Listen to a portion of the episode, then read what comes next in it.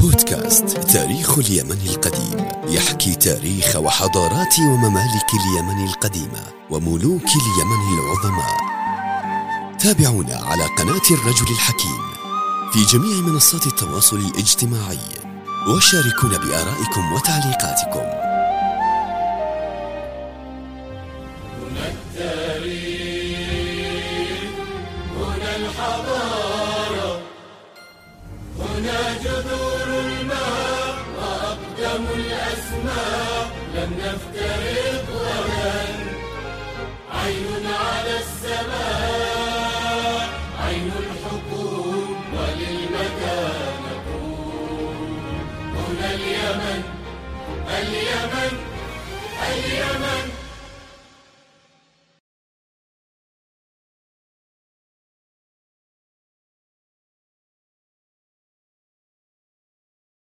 ايه يا عبد الرحمن، غير صورته.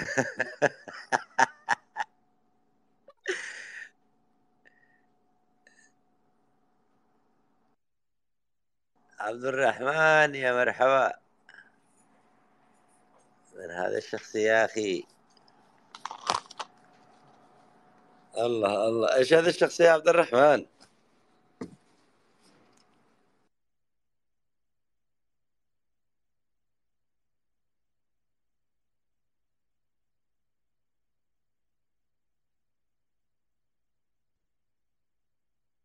مرحبا استاذ ابو صالح.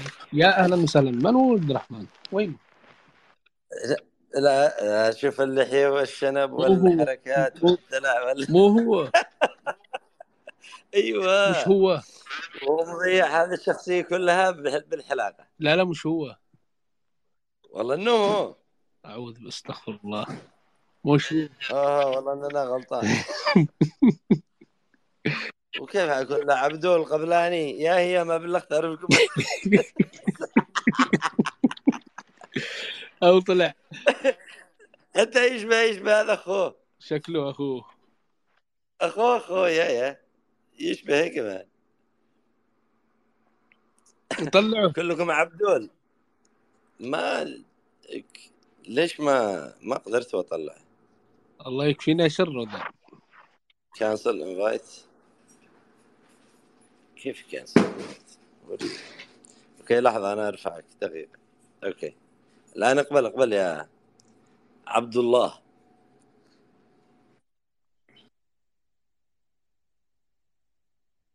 يا هلا يا قبلاني، يا حيا عنتر. غلطونا يا بيت القبلاني، الله المستعان. اول شيء حيك يا عنتر وحيا الاستاذ صالح، ماش مغالطه ولا شيء، بس لا هذا اختصار لنداري عندنا هنا، الاسم كودو ينطق، فهو عبد الرحمن وانا عبد القادر، هو اللي قلدني على فكره.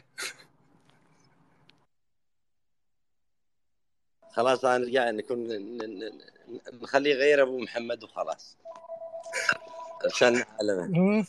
حتى بالاسم هو سبقني، حتى بالاسم انا كنت اسمي ابني محمد وسميه قبلي، بس قلنا يلا تمام الكبير.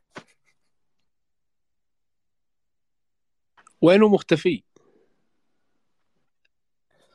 والله مدري، شكلهم خزنوا امس، فيمكنه عادوا نومه وانه مشغول بالشغل. الله يوفقه. امين. والله انا من زمان يا استاذ ابو صالح اشتي اشكرك الصراحه، يعني مساحاتك انت والاخ عنتر جميله، ويعني فيها فائده كثير جدا جدا جدا. الله يسعدك. الله يسعدك ويوفقك. شرفتنا والله، لاول مره نسمعك. انا اهو جاء اخوك، اهو طلع يا عبد الرحمن. انا يا استاذ ابو صالح احب استمع صراحه، يعني بوجودك انت صراحه الواحد يسكت. الله يسعدك.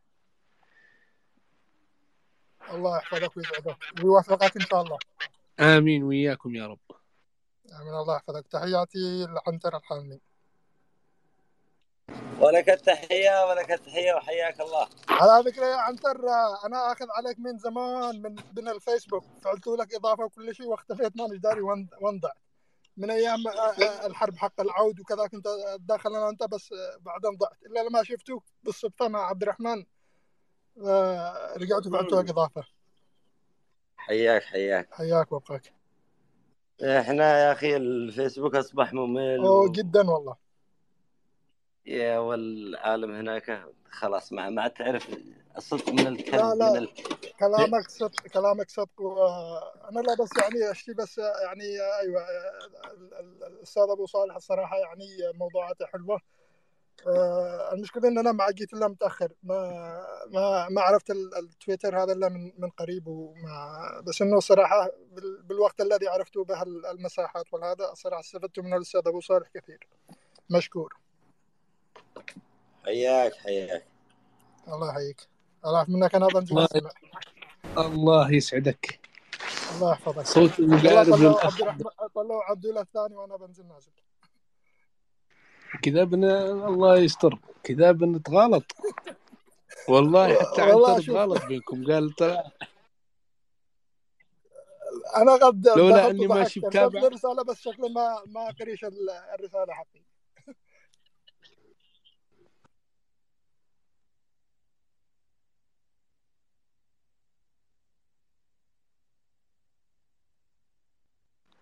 لو ما كنت لو كنت بتابعك بصدق انك عبد الرحمن، بس للاسف ما تابعك، ما مو كنت بتابعك، لهذا عرفت الحمد لله. الله يحفظك. ولا الله يحفظك. الان تابعناك ولنا الشرف.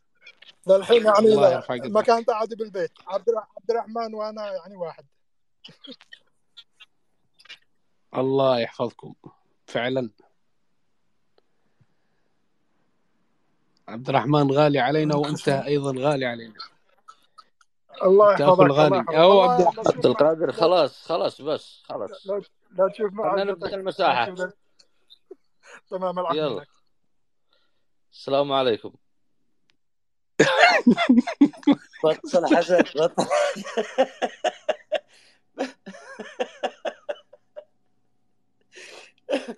عبد الرحمن بعدين بالخاص احنا نسولف براحتنا.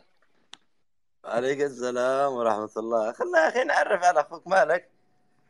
تمام ما اختلفناش. بعدين لما نخلص المساحة الآن مسجلة وبعدين نتكلم.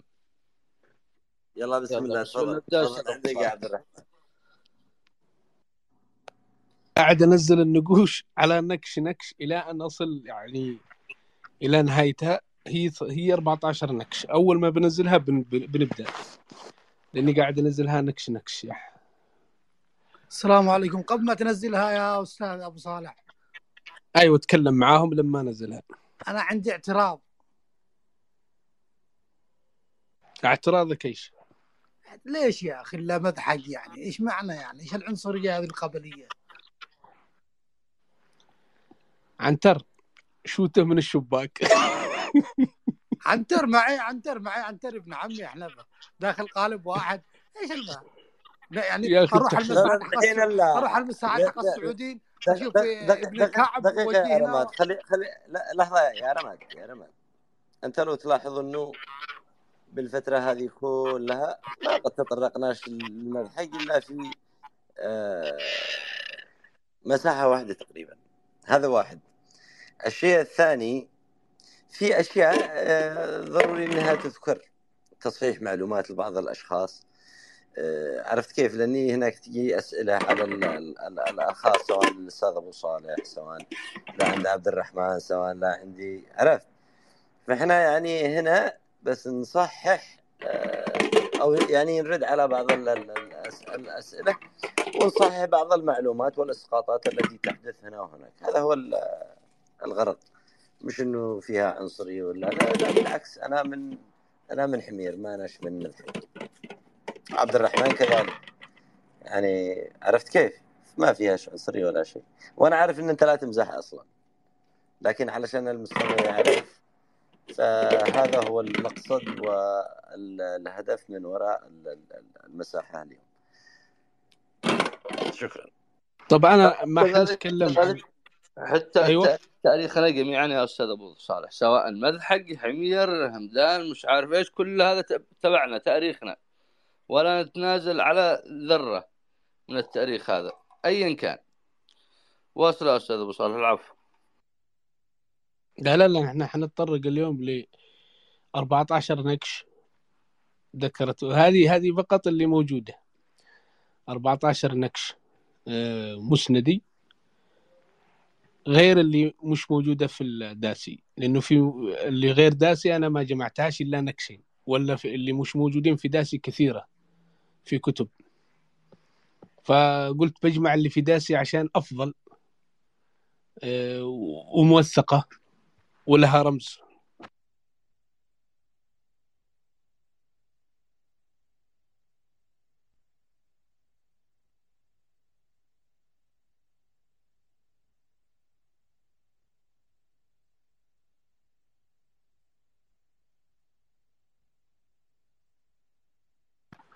يا أخي لا حول ولا قوة إلا بالله،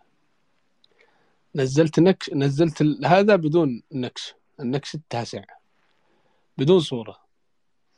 أريد أن أنزلهم. خذ وقتك يا أبو صالح، خذ وقتك، لا تعجل ولا شيء. أيوة، عشان بعدين أطلع على نكش فوق ونتدارسه. وأنا اليوم حصلت نقش يذكر كبدم، أنا حللتها بأنهم آل الكبودي وهم عزلة في وصاب يا أبو صالح. عندكم في محافظة إب؟ أعتقد أنهم يعودوا إلى ذمار الآن، محافظة ذمار، وصاب العالي موجود منطقة فيها حصون ومشيدة، يعني ما شاء الله. إيش مكتوب في النكش إذا كبدم ولا؟ الإله كبدم، يعني هو هذا يعني أهدى للإله كذا كذا، وهو بكبدم إله، يعني بكبدم اللي هو تألب، حتى إنه تألب الإله برضه يا أبو. إذن هم من أتباع الإله تألب ريام، يا هو الإله تألب. خلنا نشوف بالتليفون الثاني. فأنا واحد من أصحابي هو من الكبودي، وأنا بسوي له رسالة هدية علشان يجي معنا، وهو ما شاء الله عليه يعني ولد فتح مثقف، يعني ما شاء الله ما شاء الله، وأبوه من شهداء السبعينات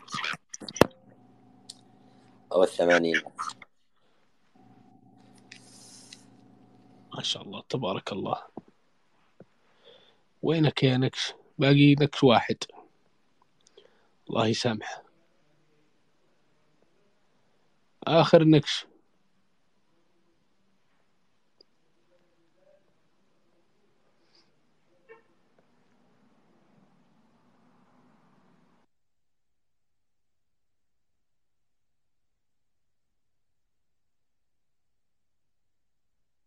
إذن بسم الله أكبر أبو صالح. بسم الله الرحمن الرحيم، تفضل.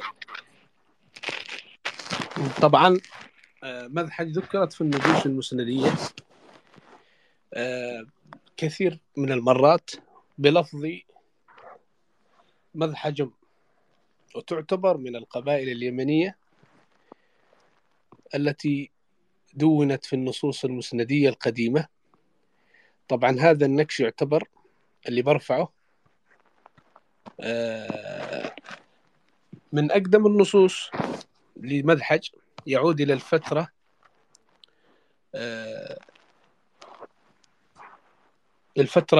سي، برفعه الآن.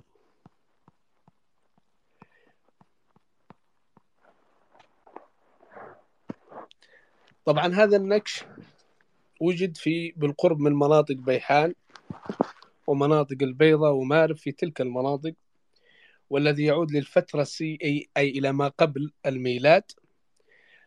كتب فيه 3 أسطر. السطر الأول تم تخريبه، السطرين الباقيين تم إبقاء بعض الموجود، وهو فوق تقدروا تشوفوه.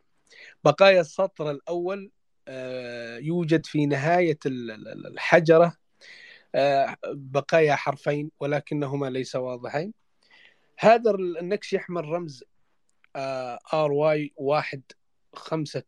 وRES 4688 يقول فيه: ومذحج ورغضام وكل أبنائهم بذات بعدان وبذات حميم وبعم ذو ياسر وبأمرائهم اللي هي رؤسائهم أو سادتهم من الملوك. هذا النكش جميل جدا، وهذه بقاياه. النكش هذا هذه بقاياه. النكش الثاني اللي يحمل بافقيه، يحمل بافقيه F الذي سأرفعه. طبعا هذا نكش جميل جدا، وجد في محافظة الجوف، يعود إلى الفترسي أي الفترة ما قبل الميلاد بفترة، ويتكلم هنا عن شيء جميل جدا وهو عن أرض مذحج، يعني مكون من عدة أسطر. يتكلم عن أرض مذحج بعد نزوحها أو نزوح هذه القبيلة أو بعض من قبيلة مذحج إليها. يقول النكش: ربيب بالرداع قدم لذو سماوي. ذو سماوي هو الإله الذي في السماء، الإله الذي في السماء. طبعا هذا النكش رقم 2 وأنا صعدت فوق، يحمل رمز بافقيه. ربيب بالرداع قدم لذي سماوي الذي في السماء. بعل أي إله أو سيد. يغرو أي هذا المعبد اسمه يغرو في محافظة الجوف. هذا المسند الذي سأله عندما ارتحل إلى أرض مذحج ليوفي ربيب وليسعده ذو سماوي ويمنحهم السلامة والنعمة وحفظ حواسهم. هذا النكش موجود في اليمن، وجد في محافظة الجوف، يحمل رمز بافقيه نسبة إلى الدكتور محمد عبد القادر بافقيه. النكش الثالث، هذا النكش الثالث الذي يتكلم، هذا النكش يعود اللي برفعه الآن، يعود إلى فترة الملك شمر يهرعش، يعود إلى فترة الملك شمر يهرعش. أنا رفعته مع الرمز، مع الرمز اللي هو البرتجام اللي قام بدراسته البرتجام ومجموعة من المستشرقين الآخرين. يعود إلى الفترة دي، إلى فترة الملك شمر يهرعش، يحمل رمز البرتجام 2110. لا، هذا يعود إلى فترة الملك إيلي شرح يحضب، إيلي شرح يحضب ملك سبأ وذريدان وأخيه أزلبين ولي عهده أبناء فارع ينهب ملك سبأ. ففي السطر 8 و9 يذكر مالك بن بد أو ابن بد ملك كندة ومذحج، حيث وجد هذا النكش في معبد أوام، وجد هذا النكش في معبد أوام في مأرب. وكان هذا الملك يتبع المملكة سبأ وذريدان، وقد أتى إلى عند هو وشخص آخر اسمه الحارث بن كعب ملك الأزد. وهذا مالك بن بد ملك كندة ومذحج، الاثنين كانوا في عهد إيلي شرح يحضب ويتبعانه. هذا النكش أنا رفعته فوق، يحمل رمز البرتجام 2110، يعود إلى الفترة دي وهي المرحلة 4 من السلم للنقوش المسندية وللفترات الزمنية للنقوش اليمنية القديمة. النكش رقم 4، طبعا هذا النكش طويل جدا، يحمل، أنا رفعته فوق، يحمل رمز الإرياني 32، يعود للفترة دي. طبعا هذا النقش وجد في معبد أوام في مأرب، وصاحبه هو سعد تألب يتلف الجدني، مكون من 49 سطرا. يقول في بداية هذا النقش: سعد تألب يتلف الجدني كبير أعراب ملك كندة ومذحج، هنا مذحج من ضمن هؤلاء، وحرام وباهلة وزيد إيل وكل أعراب سبأ وحمير وحضرموت ويمنت حتى إلى في هذه الحملة كانوا قد أنهوا الفتنة التي حصلت في حضرموت وفي مناطق أخرى بقيادة هذا الرجل. طبعا هنا نجد لفظ كبير يا أخ عنتر مكان لفظ قيل، وهو سعد تألب يتلف الجدني كبير، وهذا يحل مكان القيل، وكنا لا نجده إلا في حضرموت ومملكة معين، لكن في يصدمنا أن لفظ كبير موجود أي مملكة سبأ. وطبعا هذا النكش الفترة دي.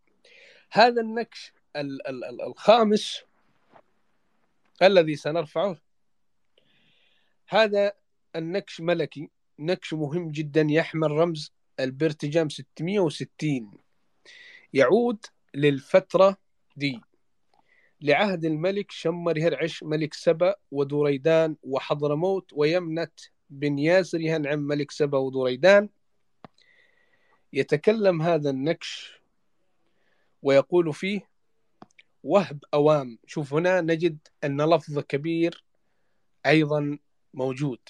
وهب أوام كبير أعراب سبا وحمير وحضرموت وكندة ومذحج وباهلة والحدى، والحدى هذه إحدى بطون مذحج، ورد وأزال وأمير أي قائد نائب الملك شمر يهرعش ملك سبا ودوريدان وحضرموت ويمنت. قدم للإله المقاد ثهوان بعل أوام تمثالا من البرونز الذي نذر به شكرا بما ساعده وسلم عبده وهب أوام بطلبه عندما أمره ملكه شمر هرعش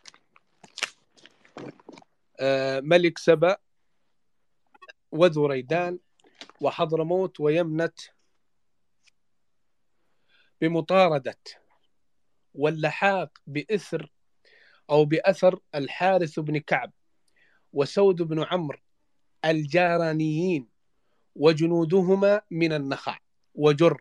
هذه الجارانيين اختلفوا منهم، لكن النخع هذه قبيلة مذحجية معروفة، حيث هربوا من ذي الخزف بمدينة مأرب ومعهما يعمر وازع سبأ، اللي هو هذا الشخص اللي هو يعمر هو صاحب الرتبة العالية، لأنه وازع سبأ أي له يعني نائب الملك في تلك المنطقة التي هي مأرب.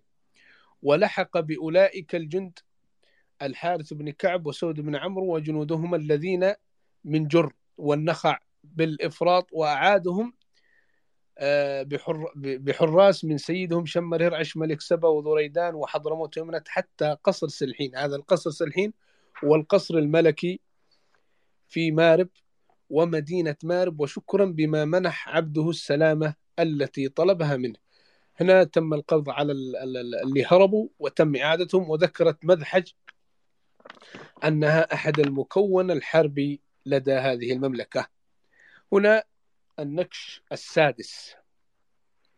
هذا النكش السادس تم دراسته من الدكتور محمد مرقطن من عام 2006،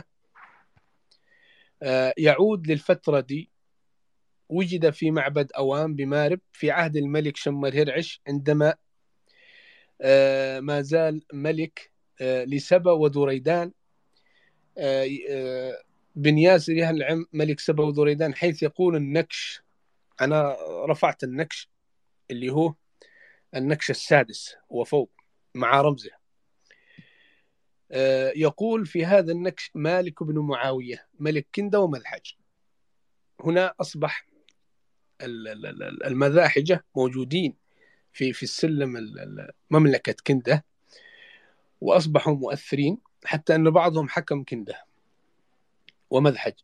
يقول لك مالك بن معاوية ملك كندة ومذحج أهدى إلمقة ثهوان باع لأوام صنم برونزي عندما مضى وأسرع ووضع يده بيد ملكه شمر يهرعش ملك سبأ ودوريدان بن ياسر هنعم ملك سبأ ودوريدان بمدينة مأرب.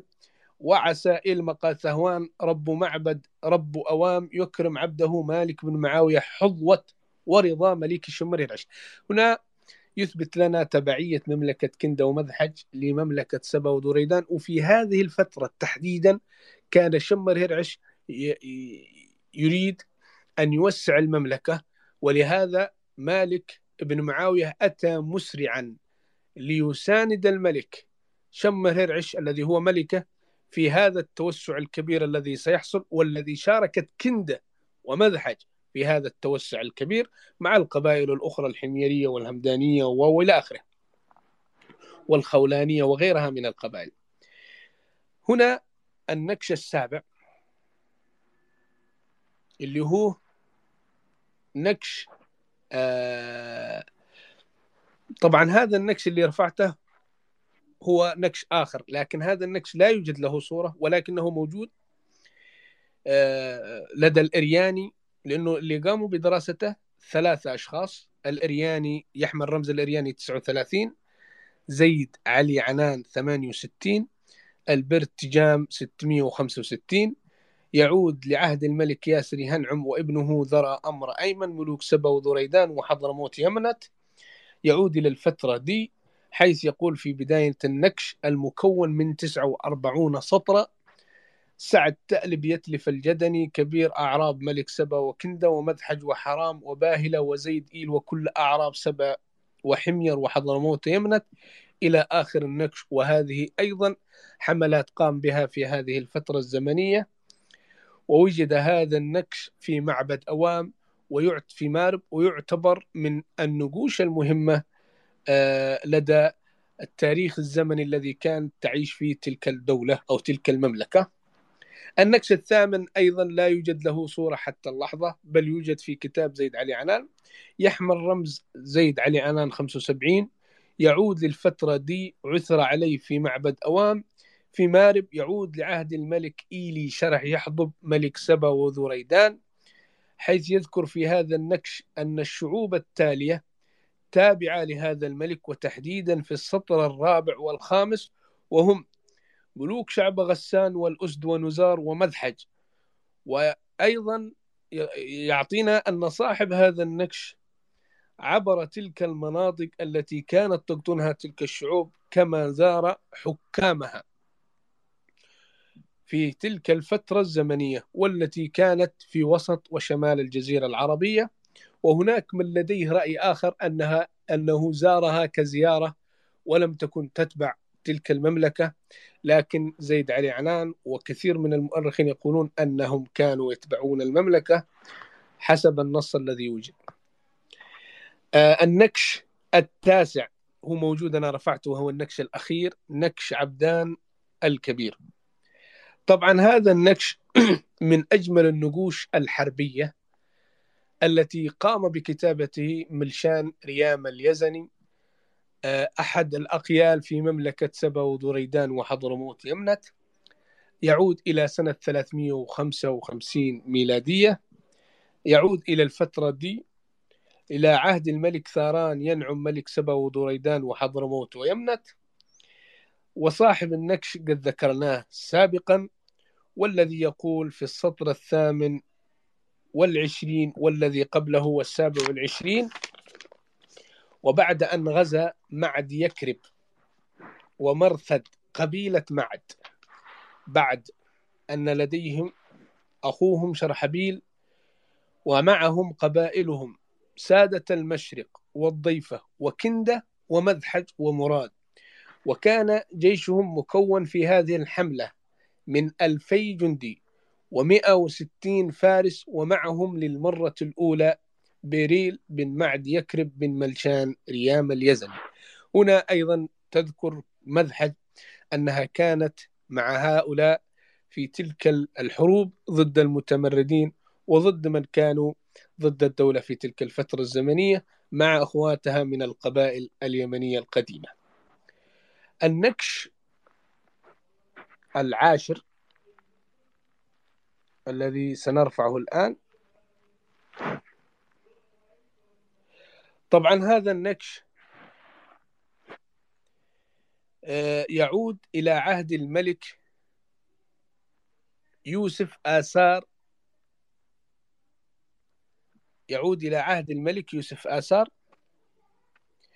إلى الفترة أي يحمل رمز البرتجام 1128.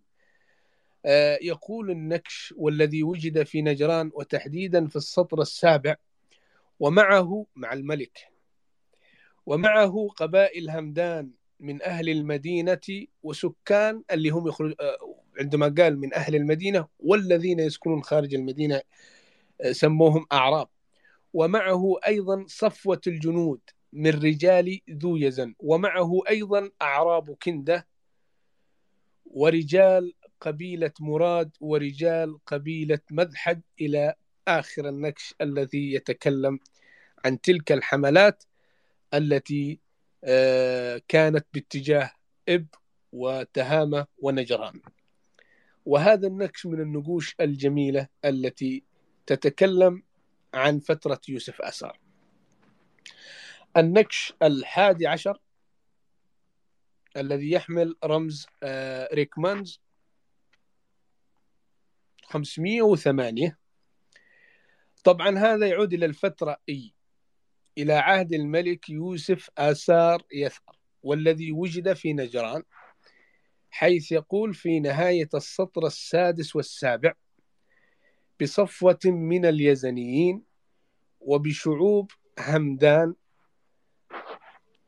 من أهل المدينة والذين يسكنون خارج المدن، وأعراب كندة ومراد ومذحج، نفس اللفظ الذي كان في النكش اللي قبله، ولكن أيضا كانوا في هذا النكش متواجدين كقبيلة كانت مع أخواتها من القبائل في الحرب ضد المتمردين. هنا ننتقل إلى النكش الثاني عشر سنرفعه،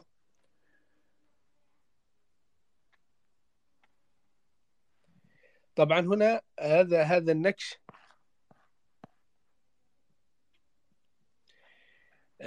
يحمل رمز ريكمانز 508، ألا يحمل ريكمانز 510، والذي يعود للفترة إي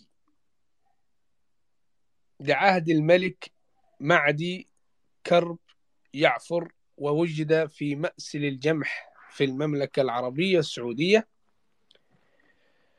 ويتكلم عن معدي كرب يعفر ملك سبأ ودريدان وحضرموت ويمنة وأعرابهم طودم وتهامة، أمروا وكتب هذا النكش بمأسل الجمح لما توجهوا للغزو بسهل كوثة. هنا بسهل مكتوب عرق كوثة، هناك من قال بالعراق بكوثة، وهناك من قال بسهل بكوثة عشان للبعض. البعض أنا من ضمن اللي يرجح أنه العراق، لأنه مكتوب في المحتوى القديم بعرق كوثة أو كتة، وكتة أو كوثة هي بابل، والأفضل أنه يقول بالعراقي في بابل. لما ناداهم واستغاث بهم العرب المتمردين وحاربهم منذر، وغزا مع شعوبهم سبأ وحمير الرحبة من همدان وحضرموت، ومع أعرابهم كندة، وهنا يذكر مع كندة مذحج، لا نجد كندة إلا وبجانبها مذحج، ومع بني ثعلبة ومضر، وغزا الملك بالشهر ذو القياض لإحدى 31 و600، يوافق 16 يوافق يونيو من عام 1516 من عام 516 ميلادي 631 حميري. هذا النكش يتكلم على أنه تلك القبائل كانت مشاركة مع هذا الملك في الحرب حتى وصلوا إلى بابل إلى قلب العراق في سنة 516 ميلادية، في أوج قوة الفرس، ولكن هذا الجيش وصل بالقوة وقام بالعملية التي حمت العرب في تلك الفترة الزمنية، وكانت كل القبائل العربية مشاركة في هذه الحملة، سواء القبائل التي كانت معروفة باليمانية وبني ثعلبة ومضر أيضا شاركت في تلك الحملة. ودليلا على أنه هزيمة تلك الشعوب الفارسية وغيرها لم تكن فقط في ذي قار، بل كانت من قبل. هنا ننتقل إلى النكش الجميل اللي هو وجد في محافظة الجوف ألا في محافظة إب، يعود إلى الفترة أنا رفعته بطريقة جميلة، حيث ذكر في السطر الثالث ومذحج. هذا النكش يتكلم عن أشياء حصلت في تلك الفترة، وكانت مذحج مشاركة، لكننا لا نجد كندة في هذا النكش موجودة أبدا، وإنما وجدنا مذحج، وهو النكش يعود إلى الفترة والبعض يقول أنه يعود إلى فترة حسان هامن، والبعض يقول شرحبيل يعفر، وما زالت البعض يتكلم حول هذا النكش، لأنه في بعضه طمس، بعض النكش وتحديدا بدايته طمس بعض المسميات وبعض الأشياء. ننتقل إلى النكش أعتقد النكش الأخير، لأننا اختصرنا لا نريد. هذا النكش اللي هو وجد في قرية الفاو في محافظة في أعتقد في وادي الدواسر في المملكة العربية السعودية، من قبل حفريات الفاو من جامعة الملك سعود، موجود في متحف الرياض، يعود إلى القرن الثالث الميلادي. هنا يتكلم على ملك من مذحج اسمه معاوية بالربيعة، طبعا مكتوب قبر بهذا اللفظ، قبر معاوية بالربعة ذو الثلث. طبعا النكش يعني حسب الموجود في تخريب، ومكتوب قحطن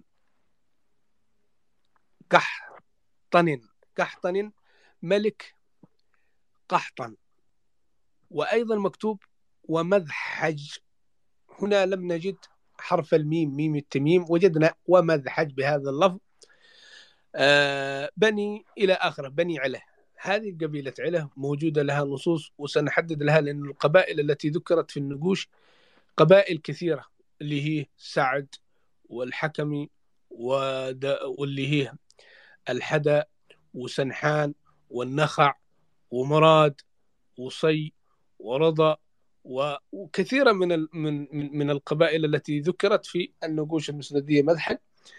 لكن هذا النكش يتكلم على أنه قبر معاوية بن ربيعة ذو الثالث القحطاني، ملك قحطان ومذحج بني عليه، وسيده هوف عم بن باران ذو إلى آخر النكش، لأنه في أعتقد في تخريب. طبعا وجد في عهد عبد الرحمن الطيب الأنصاري عندما كان ينقب في قرية الفاو. وهذا النكش من النقوش الجميلة التي وجدت في المملكة العربية السعودية. هذه نقوش 14 نقش تكلمنا عنها باختصار، تتكلم على أن قبيلة مذحج موجودة ومؤثرة في تلك الفترة مع الملوك، سواء ملوك سبأ من همدان أو سواء ملوك سبأ من حمير أو سواء في مملكة كندة كانوا موجودين. نحن لا نريد أن نتطرق عن وجودهم في مملكة معين وذكرهم في مطهر الإرياني، لا، نحن نتكلم عن الجانب الذي وجد والذي ما زال واللي هو ثابت. فهنا نتكلم على أن قبيلة مذحج موجودة ذكرها، أول ذكر كان بجانب بيحان وبجانب تلك المناطق البيضاء، بيحان، أبين، مأرب هذه، ثم نجدها في محافظة الجوف ونجران، ثم نجدها في وادي الدواسر، ثم نجدها مشاركة بقوتها مع كندة مع الملوك في إخماد الفتن منذ الفترة سي إلى الفترة إي، ومذحج لم ينطفئ ذكرها بل كانت مشاركة بكل أفرادها القبلية ضد أي تمرد داخلي. هذا مختصر عن قبيلة مذحج في النقوش التي وجدت في داسي فقط، غير النقوش التي موجودة في الكتب الأخرى أو التي موجودة في خط الزبور أو التي موجودة مع البرتجام وكتبه التي أيضا ما زالت كثير لم تدخل في داسي، أو التي موجودة في كتب أساتذتنا الذي لم تشاركهم داسي في تلك الموقع. هذا مختصر، وتحياتي لكم جميعا. ولما تطرق على نسب مذحج ولما تطرق على تاريخ مذحج الذي موجود في الخبر، وإنما اختصرنا ما هو موجود في الأثر، وتحياتي لكم جميعا.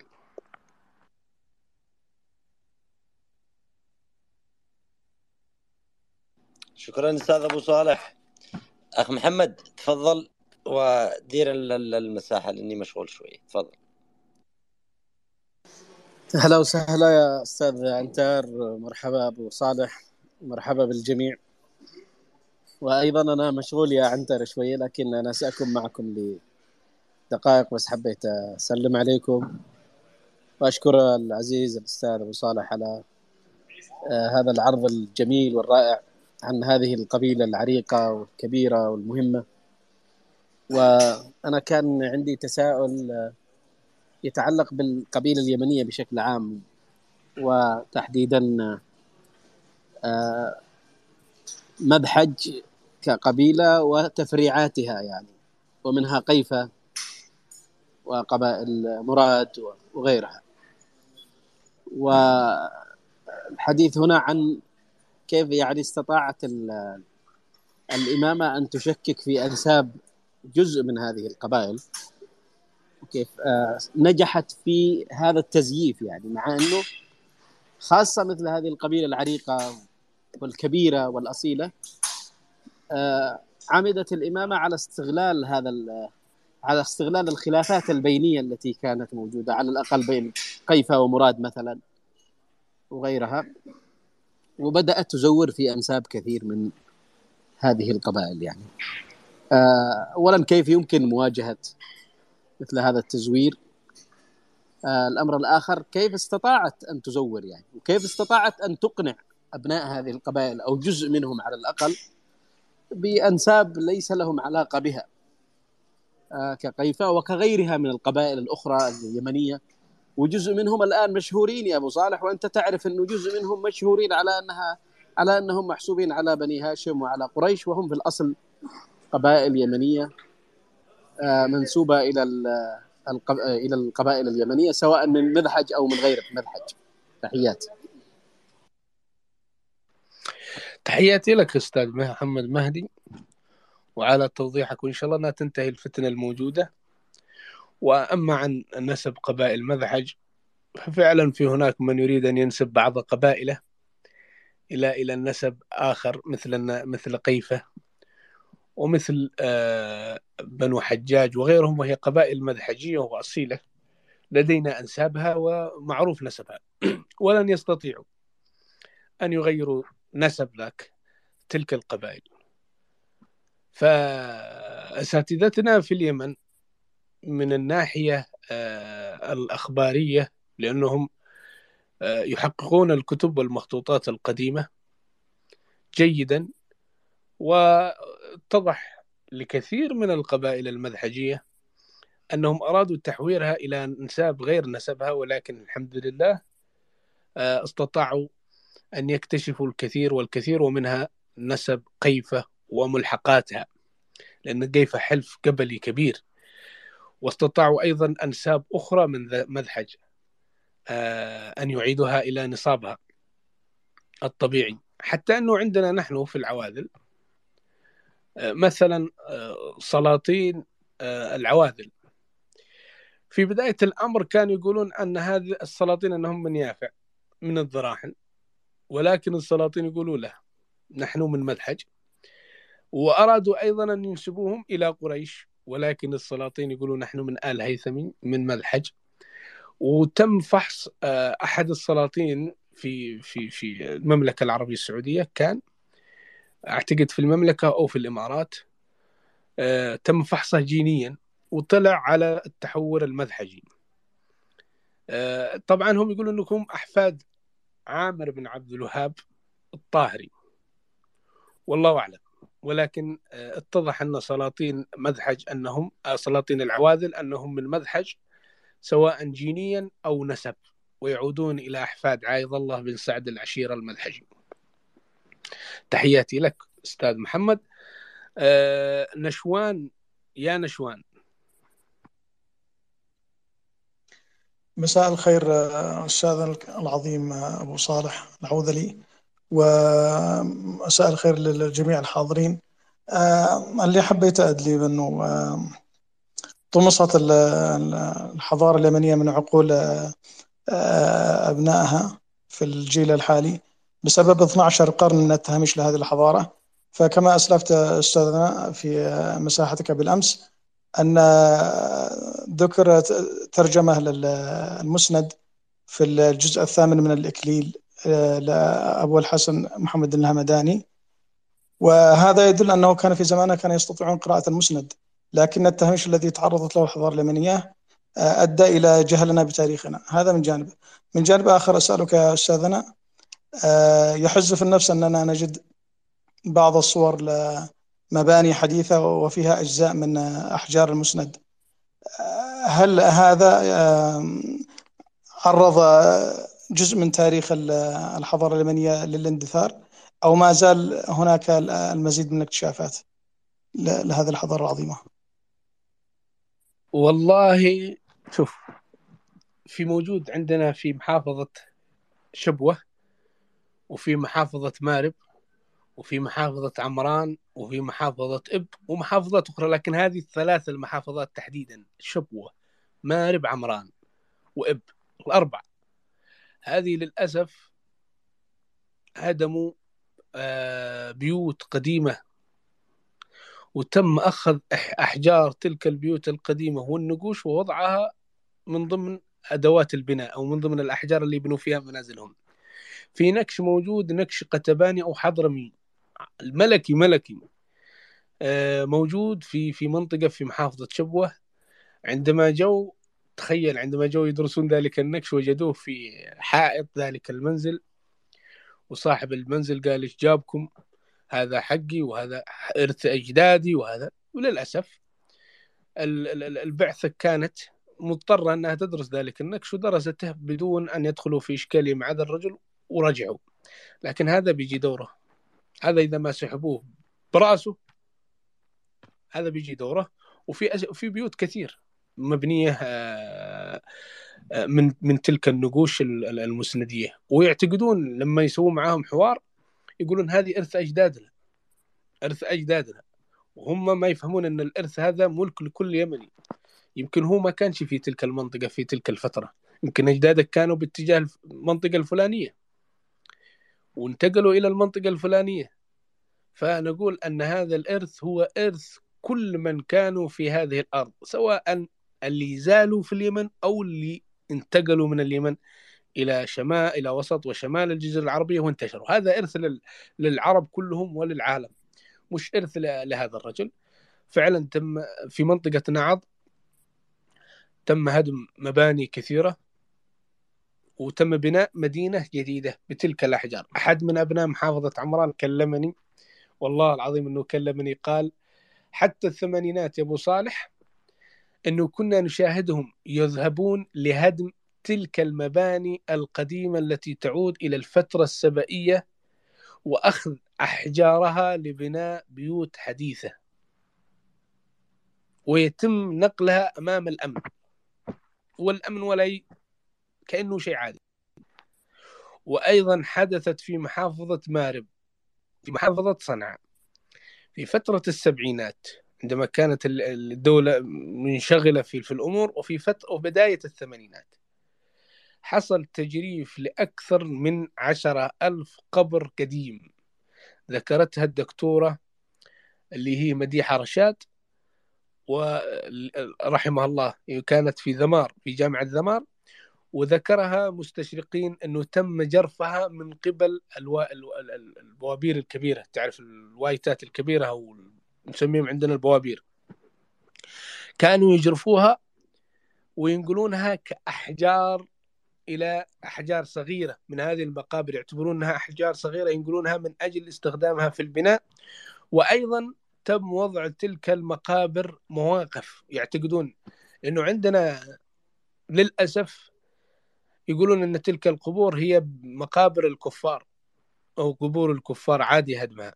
هذا المنهج اللي انتشر للأسف ما زال للحظة نعاني منه ونحاربه بالعلم والفكر. ولكن الحمد لله بدأ المجتمع اليمني الآن يصحو ويعرف أن هذا الإرث إرثنا جميعا ويجب الحفاظ عليه. الآن كلهم بدأوا يكتبوا بالمسند، بدأوا يهتموا بالحضارة، بدأوا يتواصلوا مع هيئة الآثار حول الآثار التي معهم، بدأ الكل يتفاعل. علينا أن نهتم بإرثنا، الحمد لله، هذا مبشر بخير والمستقبل أفضل. تحياتي لك أخ نشوان، إذا عندك إضافة تفضل قبل أن ننتقل إلى الرماد ثم إلى الأخ ياسر. طيب يا أستاذ، هذه قبيلة مذحج أو قبائل مذحج تمتد من تهامة إلى أعماق الجنوب أو هي مناطقها متبعثرة؟ والله مذحج هذه في كل مكان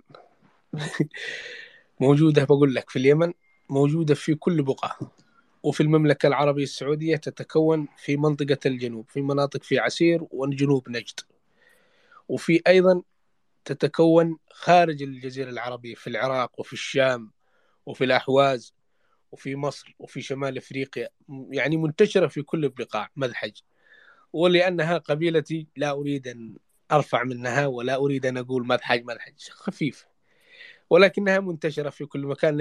يوجد منها في عندكم إذا في تهامة، يوجد منها في كبيوت أو كجماعات، في إب يوجد منها كجماعات، مش كمثل الذي في البيضة أو في مأرب أو في ذمار أو في أبين أو في نجران أو في عسير، يعني بضخامة تلك لا، يوجد أقليات في إب، في تعز، في تهامة، مش بتلك الفخامة التي ذكرت لك المحافظات التالية.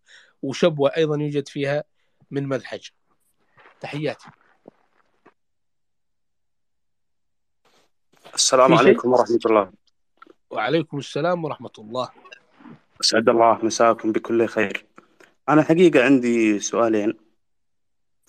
السؤال الأول بخصوص النقش الذي ذكر فيها مذحج، وهو نقش لتمجيد انتصار يوسف أسأر على أعدائه في نجران. ودائما يقرن اسم مذحج بالأعراب، أو يقال أنهم هم أعراب اليمن. هل هذا صحيح؟ هل مذحج هم أعراب اليمن أم هم أبناء ملوك مثل مملكة كندة المذحجية؟ يا ليت إذا أحد عنده خبر يعلمنا. طبعا مذحج لديها شوف مطهر الإرياني يعني لديها رأي، وفي كثير من العلماء يوافقوه، وهناك من يقف ضده، أنه كندة لها أسر شاركت، وكانت آخر أسرة حكمت مملكة معين هي مذحج، وكانت آخر قبيلة حكمت معين هي مذحج، يعني الأسرة الأخيرة، وأنها كانت أسرة راقية. لكن عندما ينعت بالأعراب فسروها الباحثين والمختصين أن الأعراب الذين يسكنون خارج أسوار المدن، يعني ما يريد شيء أن يتقيدوا داخل المدينة، أن يسكنوا في البوادي في أي مكان، لكن لا يريد أن يتقيد داخل المدينة. فهمدان يوجد لديها أعراب وأهل مدينة، حمير لديها أعراب وأهل مدينة، سبأ لديها أعراب وأهل مدينة، حضرموت لديها أعراب وأهل مدينة، قتبان لديها أعراب وأهل مدينة. هذا النقوش تتكلم أعراب حضرموت ذكرت في النصوص الحضرمية، أعراب سبأ وحمير ذكرت في النصوص المسندية.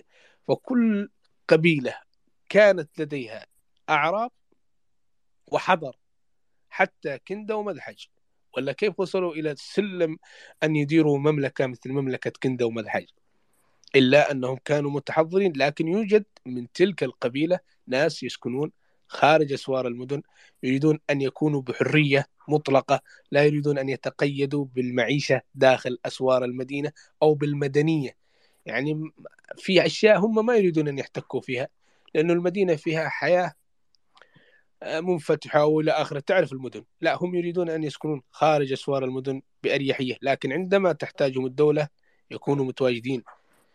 في أي معركة وجدنا كندة ومذحج موجودة. أنا أعتقد يا أستاذ أبو صالح لو كانت مذحي يعني أعراب كما يعتقد البعض، أعراب يعني عامة، لم يذكرها بأعراب مذحج. هنا عندما يقول لك أعراب مذحج بمعنى أن هناك فصيل آخر مش بدوي، يعني أنها تنقسم إلى فصيلين أو أكثر في الحياة المعيشية، يعني المعيشية. لذلك أعراب مذحج وليس مذحج الأعرابية، في فرق. لو كان مذحج الأعرابية هنا نستطيع نقول بأن مذحج كان يعني كانوا كلهم أعراب، لكن أعراب مذحج معناته هذه الفئة التي من خصص الفئة من مذحج. نعم، زي ما قال أعراب سبأ، أعراب حمير، أعراب حضرموت، وهم ملوك. لكن يوجد منهم زي ما تفضل الأستاذ والأخ عنتر، فعلا يوجد منهم حضر، ويوجد منهم من يعيشون خارج أسوار المدن اللي يسمونهم البدو أو مثل هذه المسميات. لكن أنا ما أشوفهم أنهم كانوا بدو أبدا، لأنه هؤلاء حكموا دولة راقية جدا، وأثروا ثقافة وخط ولسان وإلى آخره، أثروا على المناطق كندة ومذحج، والعلماء يؤكدون ذلك. سؤال شخصي يا أخ الرجل إذا سمحت لي، وآسف على التطفل يا أخي صوتك يا أخي. هل أنت صاحب قناة أو هل أنت عبد القادر أحمد، معليش أحمد القادري، صاحب قناة القناة المختصة في النقوش والعلم اليمنيات القديم؟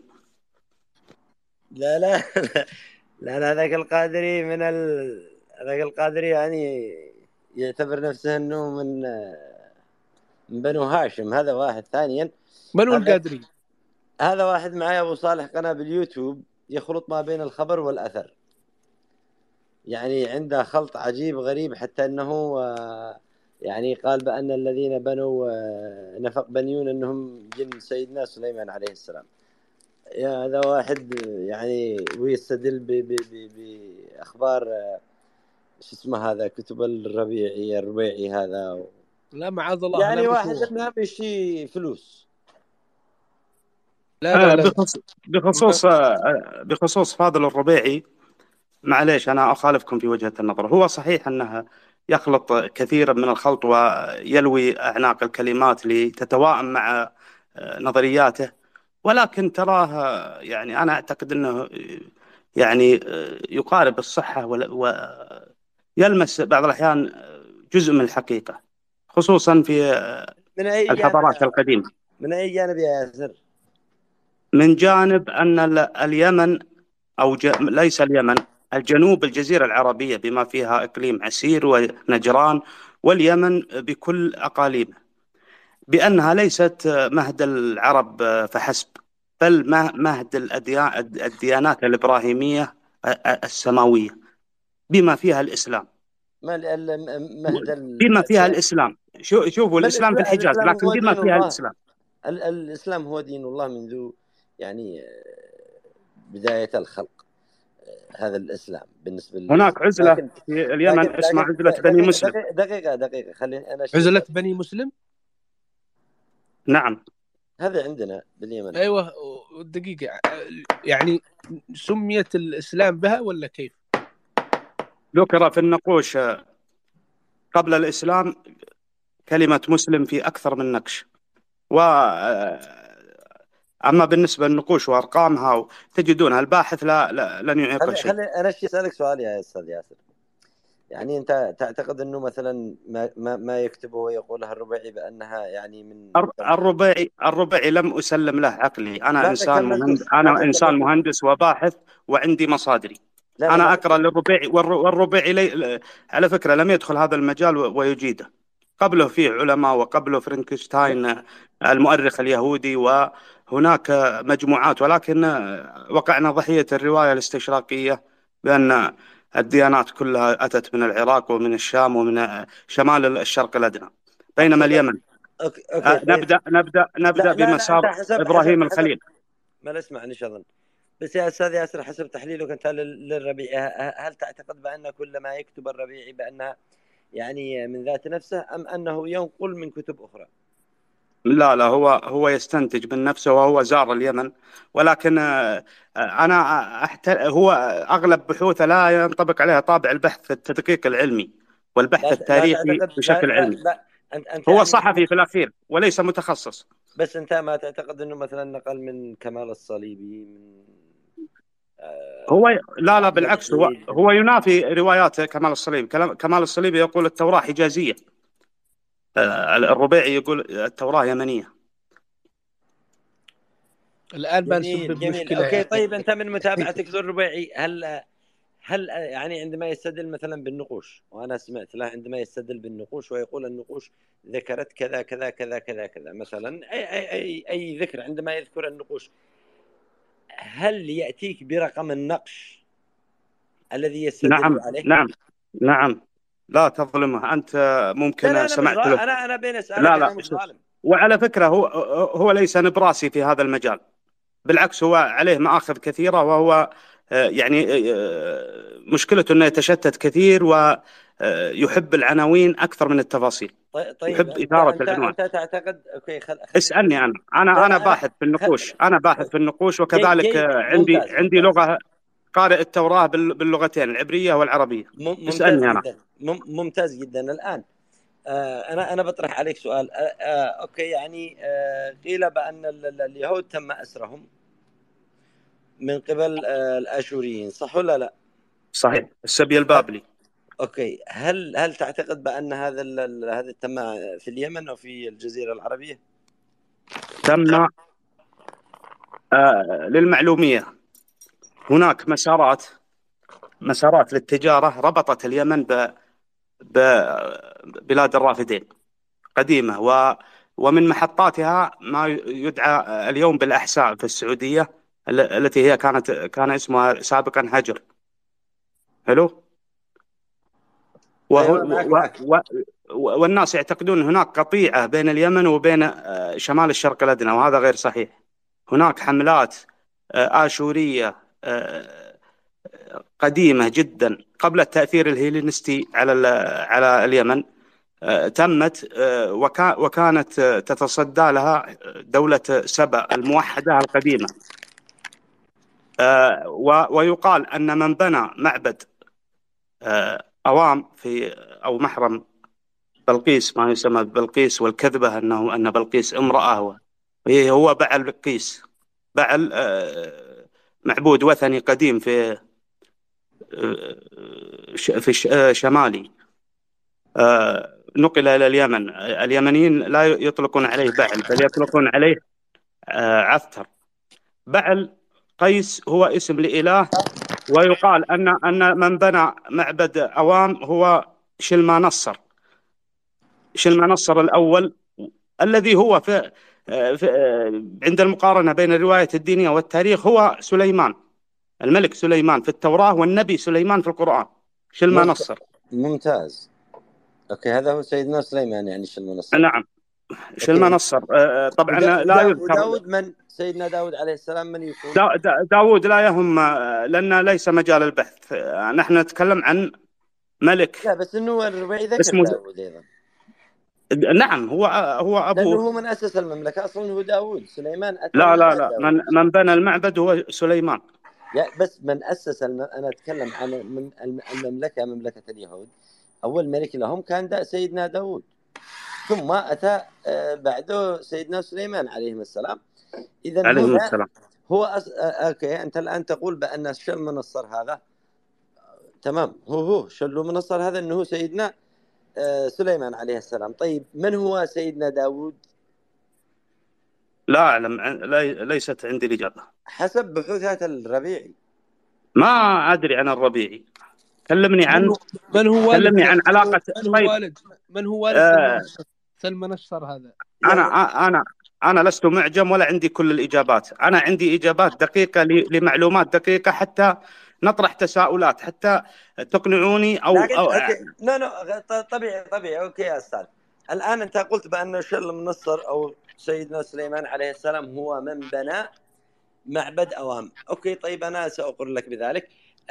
وهو ما يسمى باليهودية هيكل سليمان. أوكي خليني علشان أكمل سؤالي لك تفهمه تقدر تجاوب عليه. الآن شل منصر هذا ذكر في النقوش الآشوري هناك في العراق، صح ولا لا؟ نعم. أوكي، هل هناك أي ذكر لسبأ أو لمأرب أو لجنوب الجزيرة أو الجزيرة العربية بشكل عام في نقوش شل منصر؟ نعم، في النقوش المسمارية ذكرت مأرب وذكرت سبأ بكثرة واليمن كذلك. اوكي كيف بلفظة يامن؟ لا ما عليها كيف ذكرت باي لفظ، انا اتكلم كاقطاعيه تتبع مملكه شل منصر. لا تتبعها.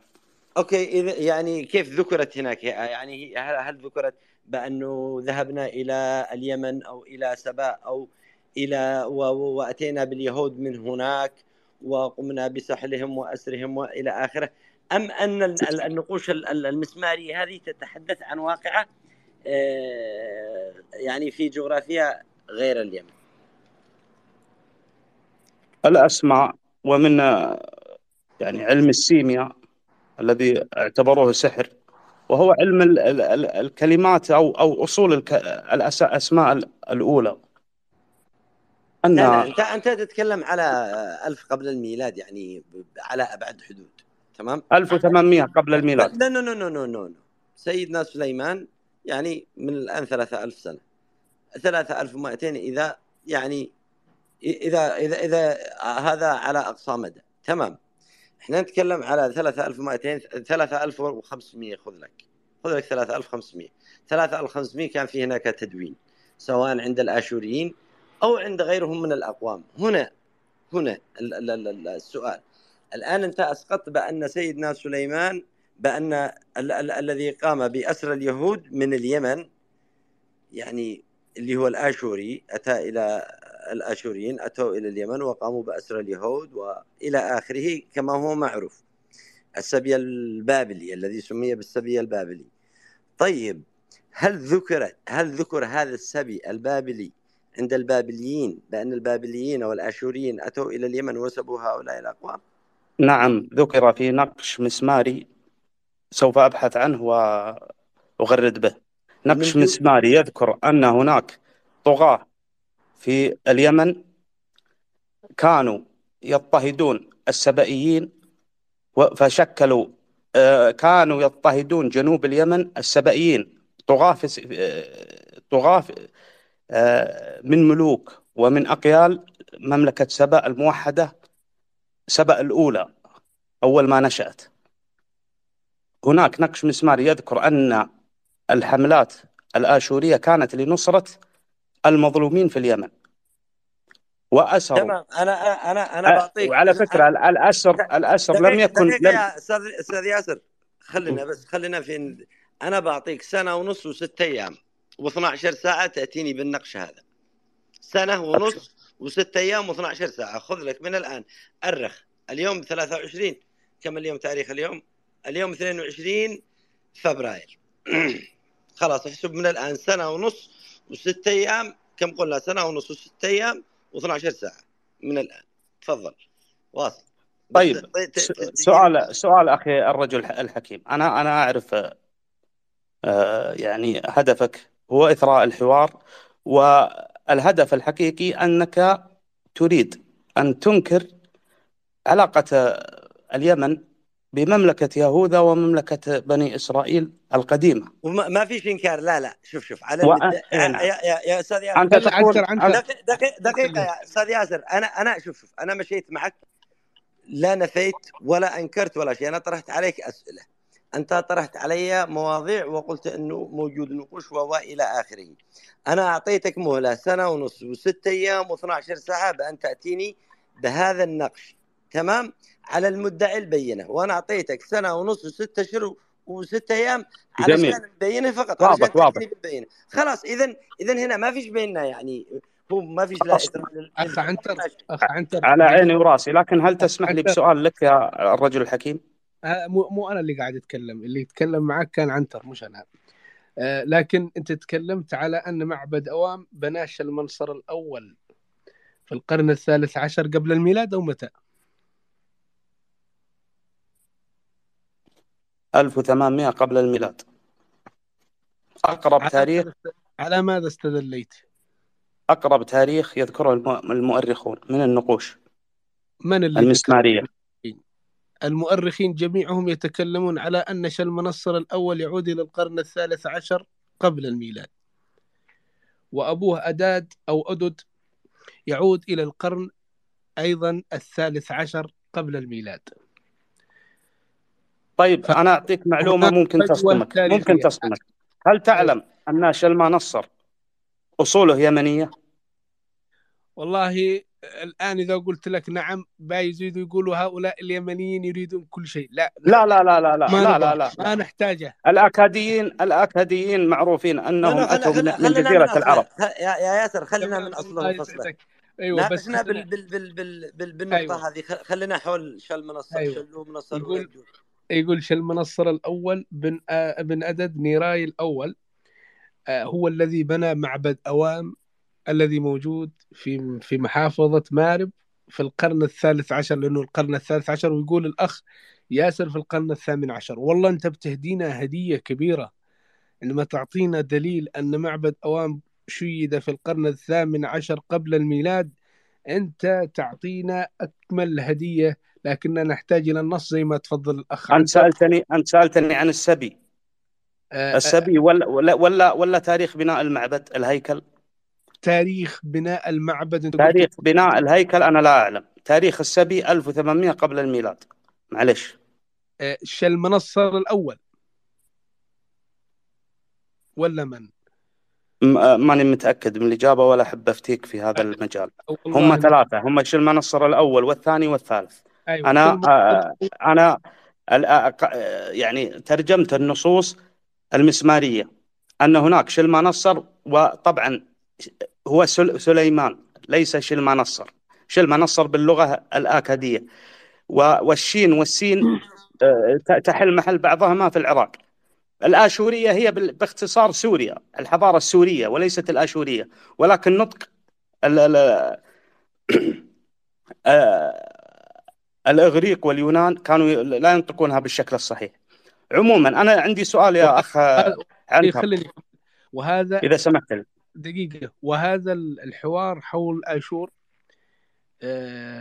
طبعا علي عبد الله صالح في تلك الفترة قال عندما كنت متواجد يا في العراق يا في سوريا، كان هناك صراع ما بين صدام حسين وحافظ الأسد حول من هم الآشوريين.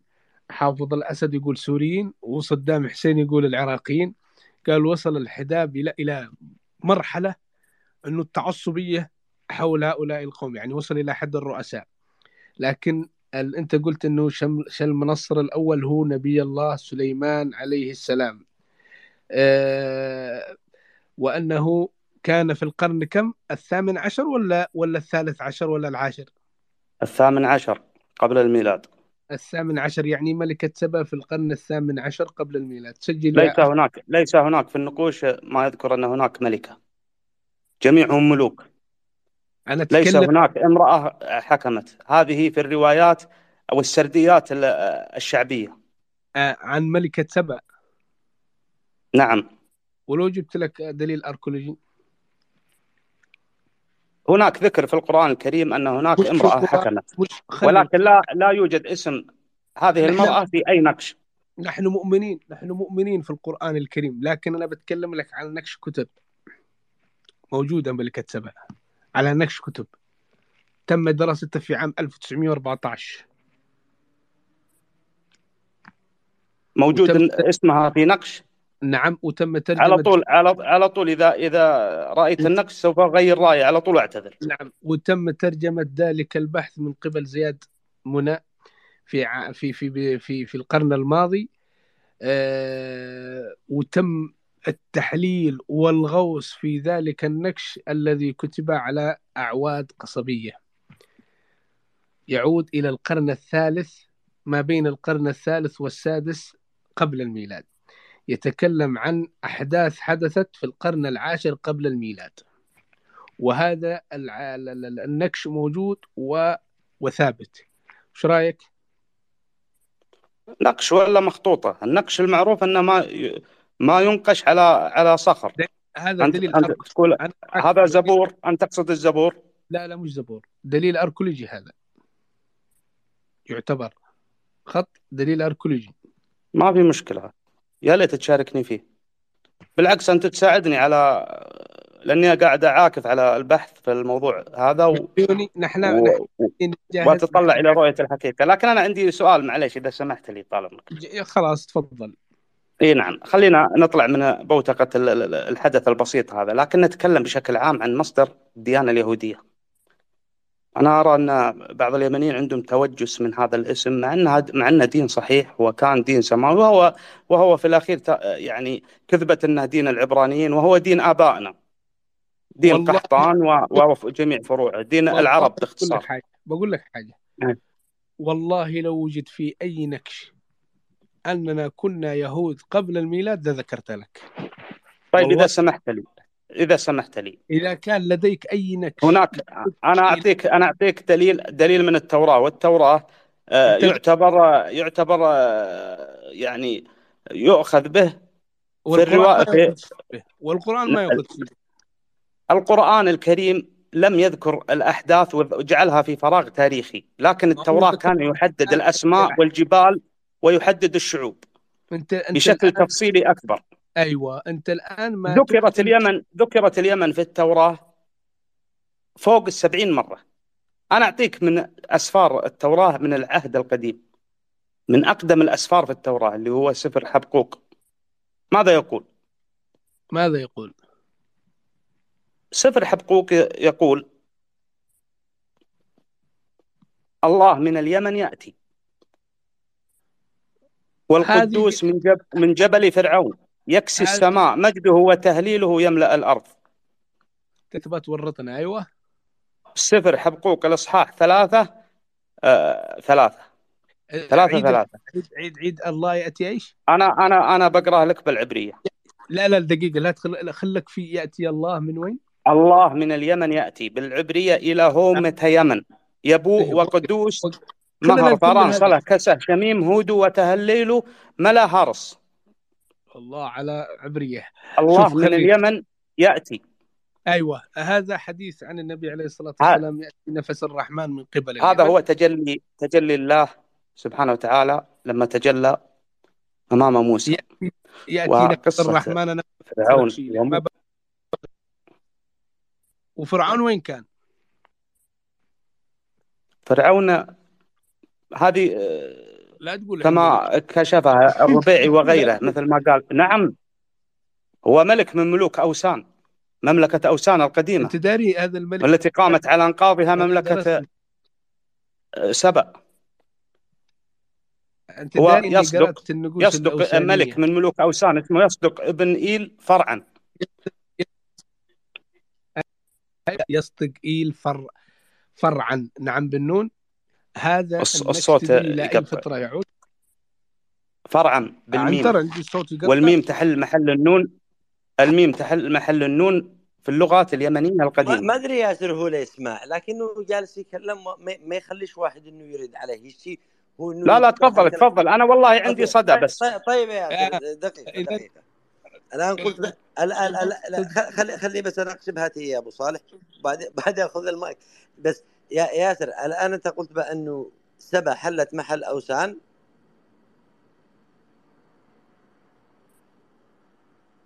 قلت مملكة سبأ قامت على أنقاض مملكة أوسان. يعني أوسان أقدم من سبأ صح؟ نعم. أوكي جيد. أوكي لا شوف سبأ كانت مملكة موحدة ثم انفصلت ثم توحدت من جديد. لا في فترة انفصالها كانت هناك مملكة أوسان يقدر عمرها بأنها 800 قبل الميلاد.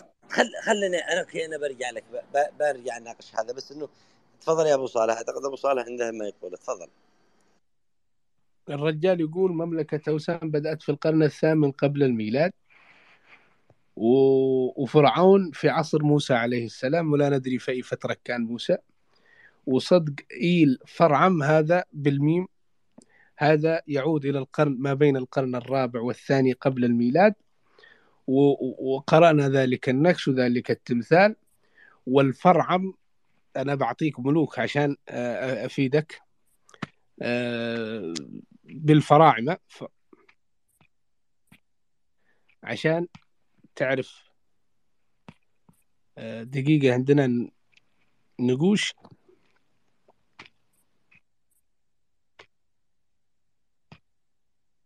ملوك راحوا هؤلاء الملوك قدهم.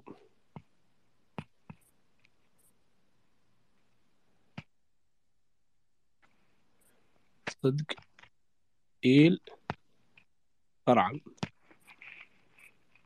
شوف تسمعني؟ أسمعك حبيبي. شوف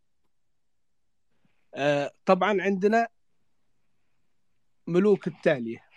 دقيقة وينهم؟ وين راحوا؟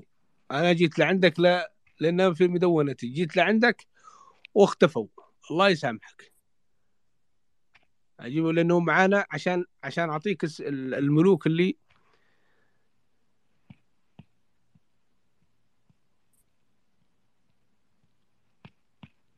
الفوارع.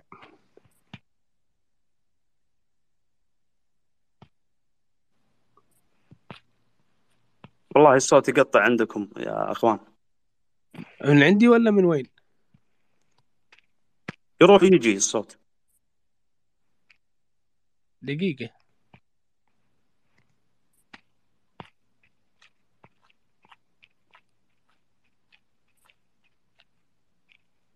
لا حول.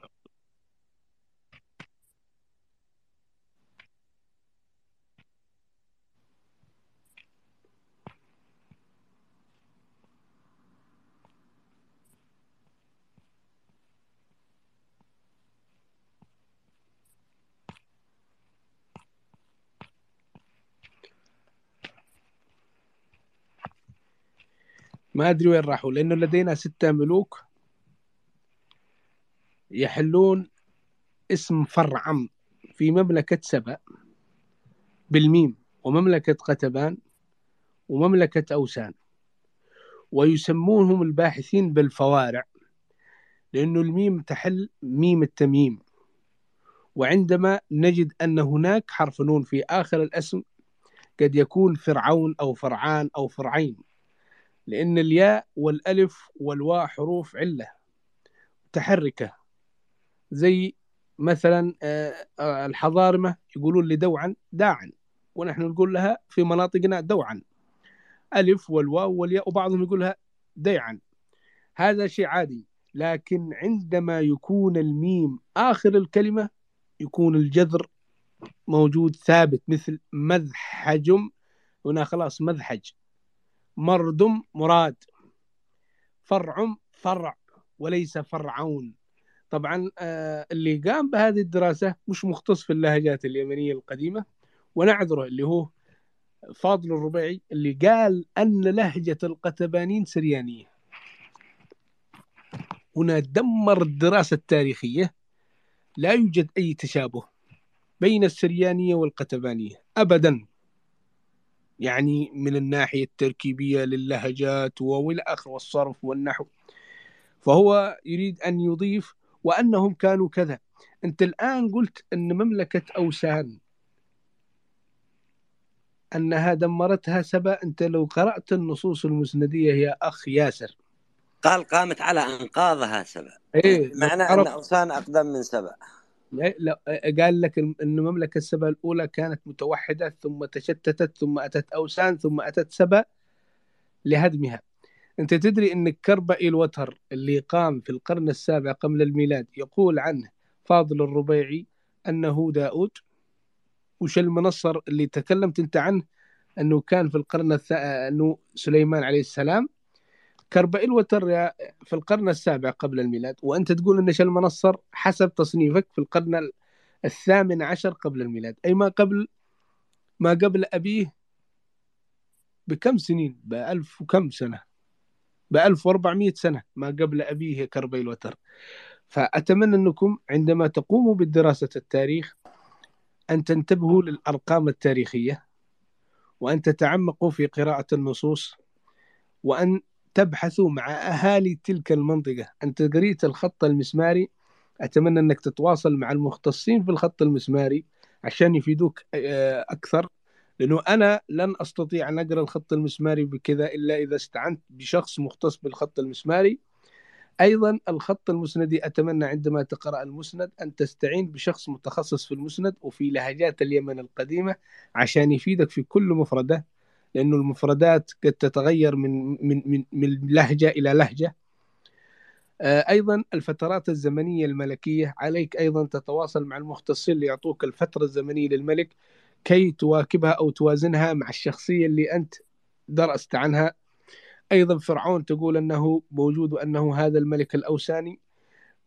بقول لك ليش اختبط على فاضل، لأنه الملك الوحيد الذي قدم إليه قربان هو هذا الملك صدق إيل فرعون، ملك أوسان الذي عاش ما بين القرن الرابع والثاني قبل الميلاد فعلا، وجعل نفسه ابن الإله، ابن للإله، بل بعضهم قال جعل نفسه إله.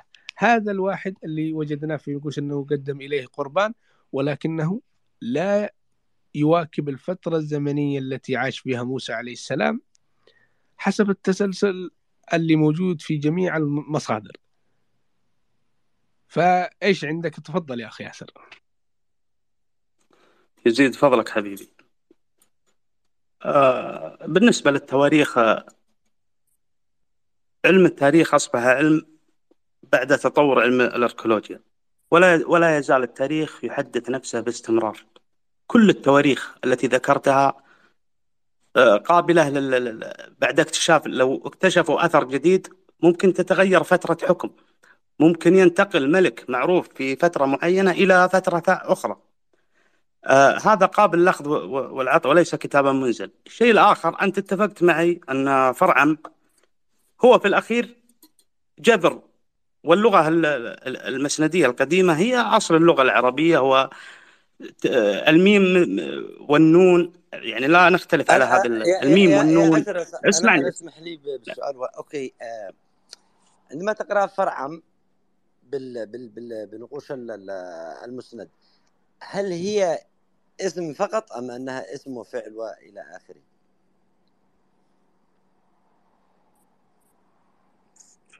ويتضح أنه اسم، لكن دعني أكمل يا صديقي. يعني فرعم لا تسقط كفعل بل كاسم،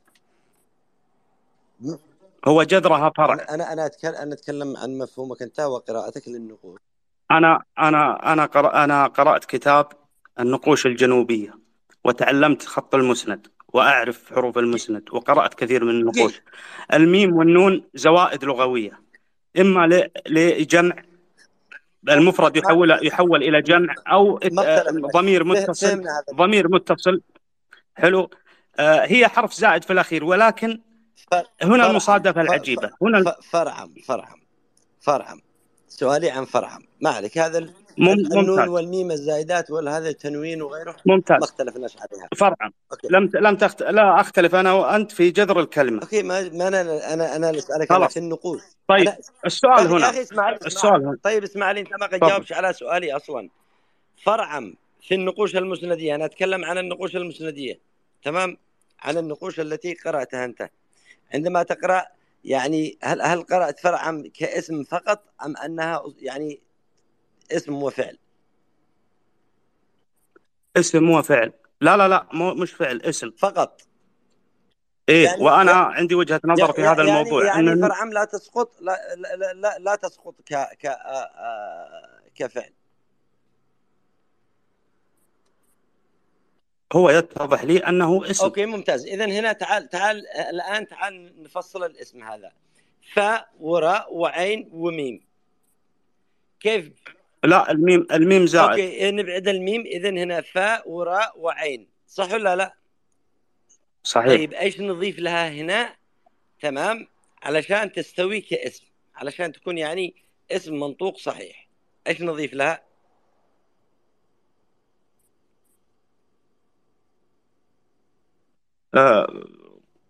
يفرع يكون بداية الكلمة ياء، حرف ياء.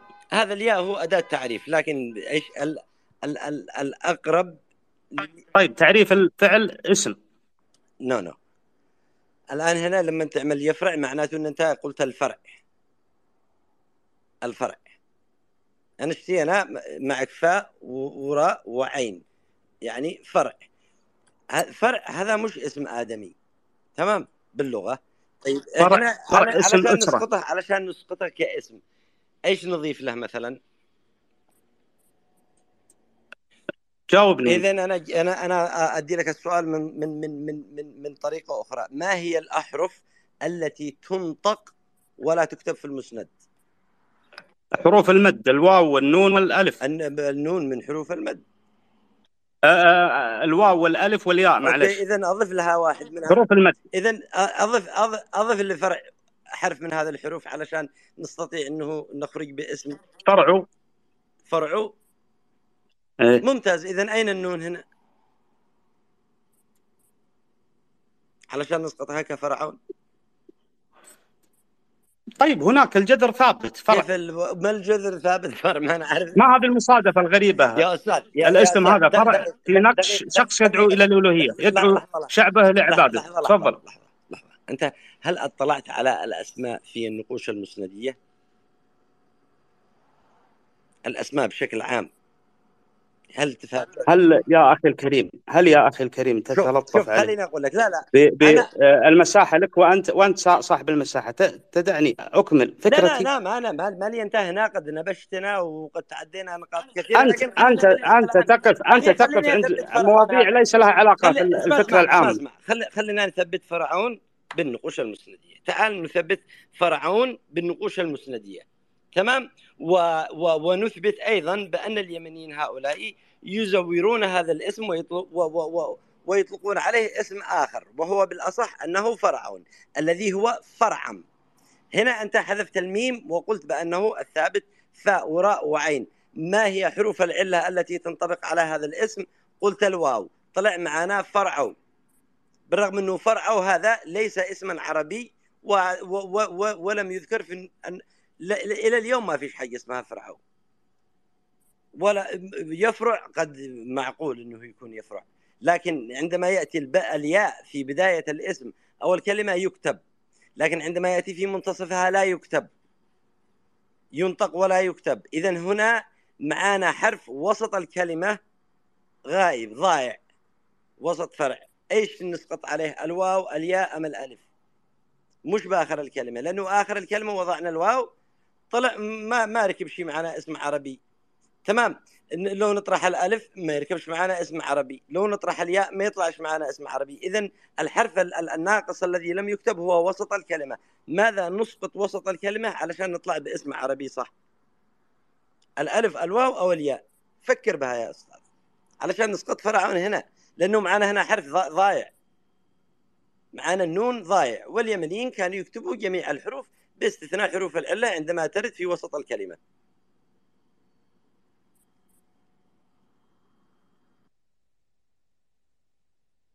تسمح لي أكمل؟ طيب تفضل.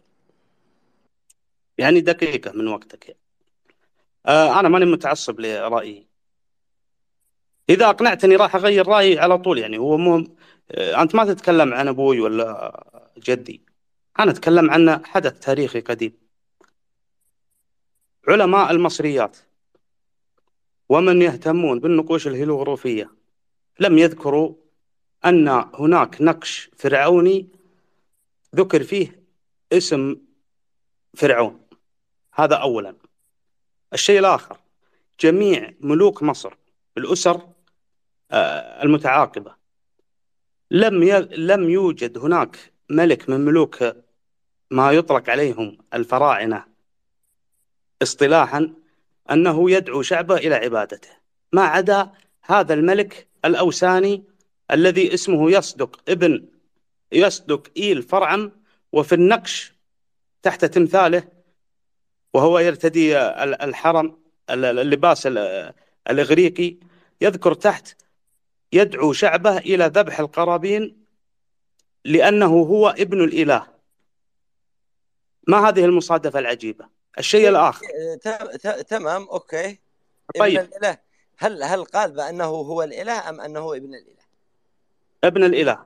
أوكي طيب أوكي. إذن شوف الآن أنت أولا ما جاوبش على سؤالي بالنسبة لي للاسم علشان نخرج من يدعي أنه ابن الإله هو يعتبر نفسه إله أيضا. لا ابن الإله يختلف على الإله. فالمسيحيين اليوم يدعوا بأنهم أبناء الله وأنهم عيال الإله، والإله هو أبوهم الكبير اللي هو المسيح، وبعدين الله هو أبو. طيب طيب لماذا الملك يدعو ذبح القرابين له؟ خلينا بالملك هذا نفسه، طيب هذا كان في أوسان صح؟ نعم. أوكي، أين البحر اللي يغرق فيه؟ أين البحر الذي غرق فيه فرعون في القرآن؟ أنا بين أسألك، أنا بين أنت الآن تسقط على يصدق إيل بأنه هو فرعون موسى في القرن الرابع قبل الميلاد. مشينا معك قلنا ما في أي مشكلة، هذا هو فرعون موسى. أين البحر الذي غرق فيه فرعون موسى؟ وكما القوم الذي خرج من موسى البحار أقرب لليمن من القاهرة يا بين القاهرة والبحر المتوسط 400 كيلو، بين مملكة أوسان وبحر العرب أو البحر الأحمر أقل من هذه المسافة. ممتاز، معك، أنا ماشي معك الآن. الآن قل لي أين أسقط الربيعي مصر التي كان فيها موسى؟ الحين كمل. لا ترجعني على الربيعي. ما لك أنا أقرأ النقوش. طيب إيش اسمها؟ الربيعي هو أستاذ في هذا المجال ولا أتفق معه في أغلب أبحاثه. بالنسبة لكلمة مصر وهي ليست مصر، مصرا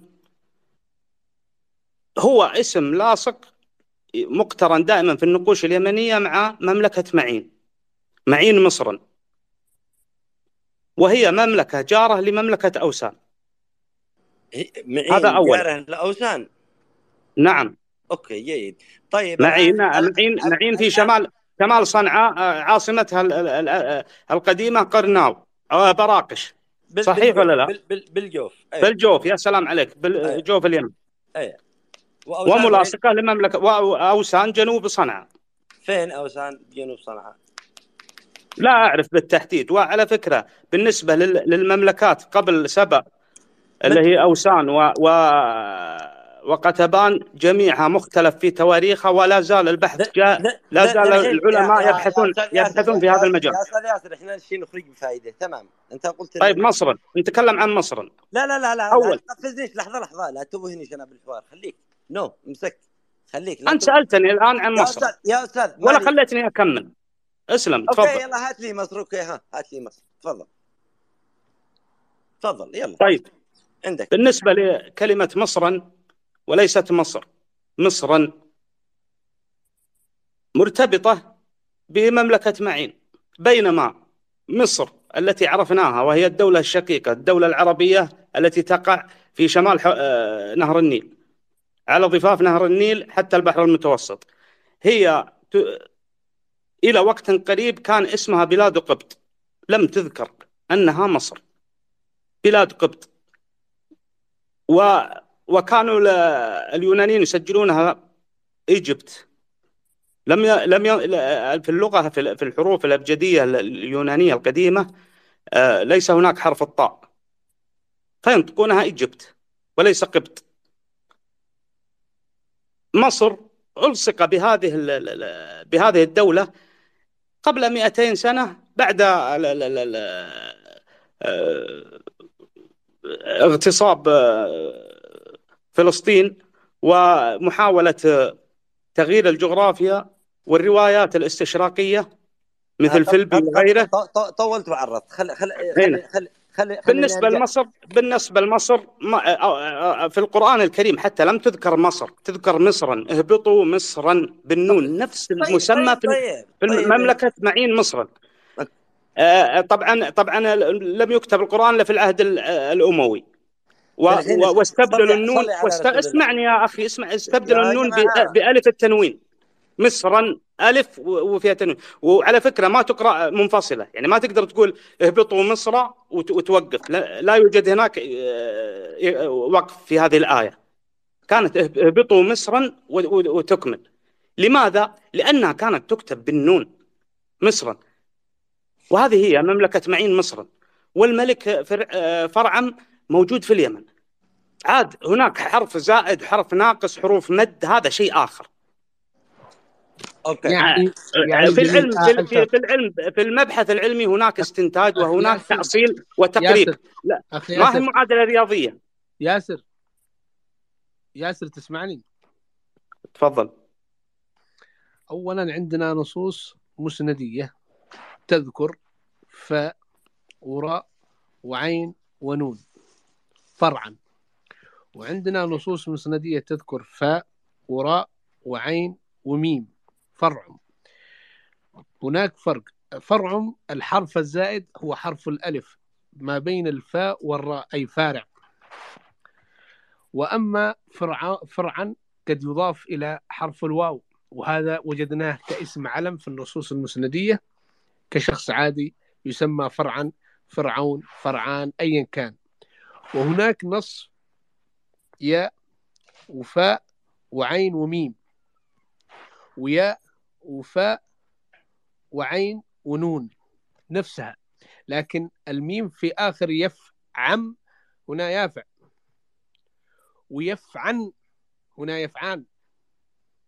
هذه موجودة عندنا في النقوش عشان تبين ما بين تركيب الجمل. أما عن مملكة معين فهي كانت زي ما تفضلت في قرناو في محافظة الجوف، ويحدها ما بين مملكة أوسان مملكة سبأ، ولا يوجد بينهم أي حدود في تلك الفترة، والصراعات وصلت. وين كانت منطقتها؟ كانت في منطقة مرخة في محافظة شبوة اليوم، ومعروف قصرها ومعروف منطقتها. ما فيش فيها بينها وبين مملكة معين أي ترابط كبير جدا، مثل ترابطها مع حدود مملكة قتبان وحضرموت وسبأ. أيضا أنت تكلمت حول كلمة مصر، جميل جدا. قلت أنه مصر هذه لم تكن موجودة إلا في قرنين أو قبل قرنين من الزمن، جميل جدا. ولكن هناك نص في جدار براقش في محافظة الجوف يتكلم عن مصر الحالية، وفي نص آخر تم تصويره من الدكتور محمد الأثري وهو للتابوت، تم دراسته من قبل المختصين ونشره أيضا الدكتور أحمد فخري وغيرهم من الباحثين، يتكلم عن مصر اللي هي موجودة اليوم. ووجد هذا التابوت في مصر في أحد المقابر في عهد بطلمس بن بطلمس. فهناك آثار تدل على أن اسم مصر موجود وثابت. وهناك فرق ما بين مصرا معين مصرا وما بين مصر أو مصر. فهناك مصرا معين مصرا اختلف الباحثون، يقولون أن معين مصرا هي دادان التابعة والمقاطعة لمملكة معين، ويقول البعض أن معين مصرا هي منطقة معان في الأردن، وهي تابعة أيضا لمملكة معين، وهي الاسم الآخر الموجود في تلك المناطق. أما كلمة مصر التي هي جمهورية مصر العربية فوجدت عندنا في نصوصنا المسندية في أكثر من مكان، وهناك فرق. وأيضا عندنا مصر اللي هو الجيش، ومصر اللي هي معين مصر اللي هي المدينة التي في أحد المدن التي دادان أم معان في الأردن. وأيضا لدينا مصر العربية، وكذلك الأمصار من الأمصار أيضا. أيضا هنا يعتون أنه أيضا مذكور في النقوش النبطية لواحد نبطي وأشكر الأخ سلطان أنه دفن في مصر، أيضا هذا موجود في نقش نبطي. فأتمنى أنك توسع مداركك، لأنك ما شاء الله عليك غصت أنت في أبحاث كبيرة جدا ما شاء الله عليك. بس معلش تعليق بخصوص الحروف أنها تحل محل آخر، وأن كل حرف إذا تغير يختلف المعنى، وهذا غير صحيح. علماء اللسانيات أثبتوا أن هناك حروف زائدة تنقص وتزيد بلا فائدة، مثل حرف الهاء في يهرعش. في نقوش أخرى تذكر يرعش، يصدق، يهصدق، وهي مستمرة إلى الآن حتى في لغتنا العربية. هذه حينما نقول هناك كلمة أنت تعرفها وأنت عربي يمكن أكثر مني، يريق، يريق يسكب الماء. نعم. هناك بعض الجماعات ينطقونها يهريق، يضيف حرف الهاء، هذه معروفة الهاء السبعية. ليس فرعا قد تحل محل الآخر. أنا من قبيلة يقال لها ابن إسماعيل بن نون، وفي بعض المشجرات تطلق عليها إسماعيل، فاللام يحل محل النون، وهذا لا ضير منه ولا ينفي أنه أنا لا أدعي الحقيقة وأقول أن فرعون في اليمن. أنا أقول هناك شواهد. نحن لا ندافع عن أنه فرعون عندنا أو أنه ما نريده عندنا، لا، نحن نتكلم بمنطق العلم، ولا مش من منطق التعصب. ولا إذا كان فرعون في اليمن أهلا وسهلا، أهلا وسهلا. كلامكم فيه تعصب يا الرجل الحكيم. واسمح لي قبل لا أنزل ودي أذكر حاجة. والله لا يوجد. وتقبلني، أنا ضيف عليك. لا. واليمن لا يعنيني مثل ما يعنيك. أنا من السعودية، لكن مو معناته إني أتخلى عن اليمن. أنا يعني لما أبحث في اليمن أعتبرها بلدي، وأنا أبغى أنفي الرواية الاستشراقية أن تقول العرب إن أصولهم كنعانية ويعني بدو ليس لهم حضارة، واعتبروا حضارات اليمن حضارات بسيطة زائلة قامت علشان البخور وعلشان هذا كلام فاضي. أمريكا لما ضمت ولاية مكسيكو وحاولت تقنع المكسيكيين الأوروبيين لما احتلوا أمريكا وأقنعوا المكسيكيين أنهم أبناء الهنود الحمر، صدقوا الرواية الأوروبية. هم أبناء حضارة المايا وحضارة الأزدك، حضارات ضاربة في القدم، ولكنهم صدقوا أنهم أبناء الهنود الحمر. فإحنا العرب نحب نكون عرب حمر. السلام عليكم. الرجال الله يسعدك يا أخي ياسر، والله ليس تعصب إطلاقا. يعني أنت تكلمت على أن حضارتنا حسب المنصر إذا كان في القرن 18، والله نحن نحتاجه. إذا كان في اليمن ذكر لهذا الملك أو نص يتكلم على اليمن في القرن 18 قبل الميلاد يا حظنا، ولكن ما فيش وجود نص مثل هذا يذكر أننا متعصبين. طبعا يتكلم على أن معبد أوام قام بإنشاء المنصر الأول، قلت له في أي فترة من الزمنية؟ قال في القرن 18 قبل الميلاد، بينما هو موجود لدى الأخوة العراقيين في القرن 13 قبل الميلاد. يتكلم يقول أن صدقئيل فرعم هو فرعون، وصدقئيل فرعم يعود إلى ما بين القرن 4 و 2 قبل الميلاد، فكيف نريد أن ننقله إلى عهد موسى عليه السلام؟ يتكلم أشياء كثيرة، حتى أنه معبد أوام هو الهيكل، هيكل سليمان اللي ما هو معبد أوام. والله هذا بيسبب ثروة سياحية كبيرة إذا كان هيكل سليمان في اليمن، ونحتاج أنه يكون عندنا، لكن ما فيش إثبات. ليش نثبت شيء مش موجود؟ ليش نثبت شيء ما هوش موجود عندنا؟ هذا مش هذا إيش كان يستطيع اليمنيون نفي ذلك، وأول من نقب في المعبد هم المستشرقين. نعم، أتوا في يد الكتاب المقدس واليد الثاني المعول للتنقيب. صح ولا لا؟ في فترة فيليبس في 52 يعني، وبعده. نعم. وهذول كلهم الآخرين إيشهم؟ الأمريكان إيشهم؟ الهولنديين، أيوة. كلهم هذول، الألمان كلهم هذول من وين جو؟ اللي يكذب ريكمانز ولا غيره ولا غير. والله العلماء، شوف، عندما كان ملك الدنمارك ملوك أوروبا قرأوا قصة ملكة سبأ مع سليمان في الإنجيل وفي التوراة، ويعلمون أن سبأ أنها موجودة في جنوب الجزيرة العربية في اليمن، وأرسلوا استكشافيين منذ القدم إلى اليمن لكي يبحثوا عن حقيقة هذا الأمر. ولو وجدوا حقيقة أنه أثر أن هذا البلد هو بلد كذا كذا وبلد اليهود لا أزعجوا أبتنا فيها.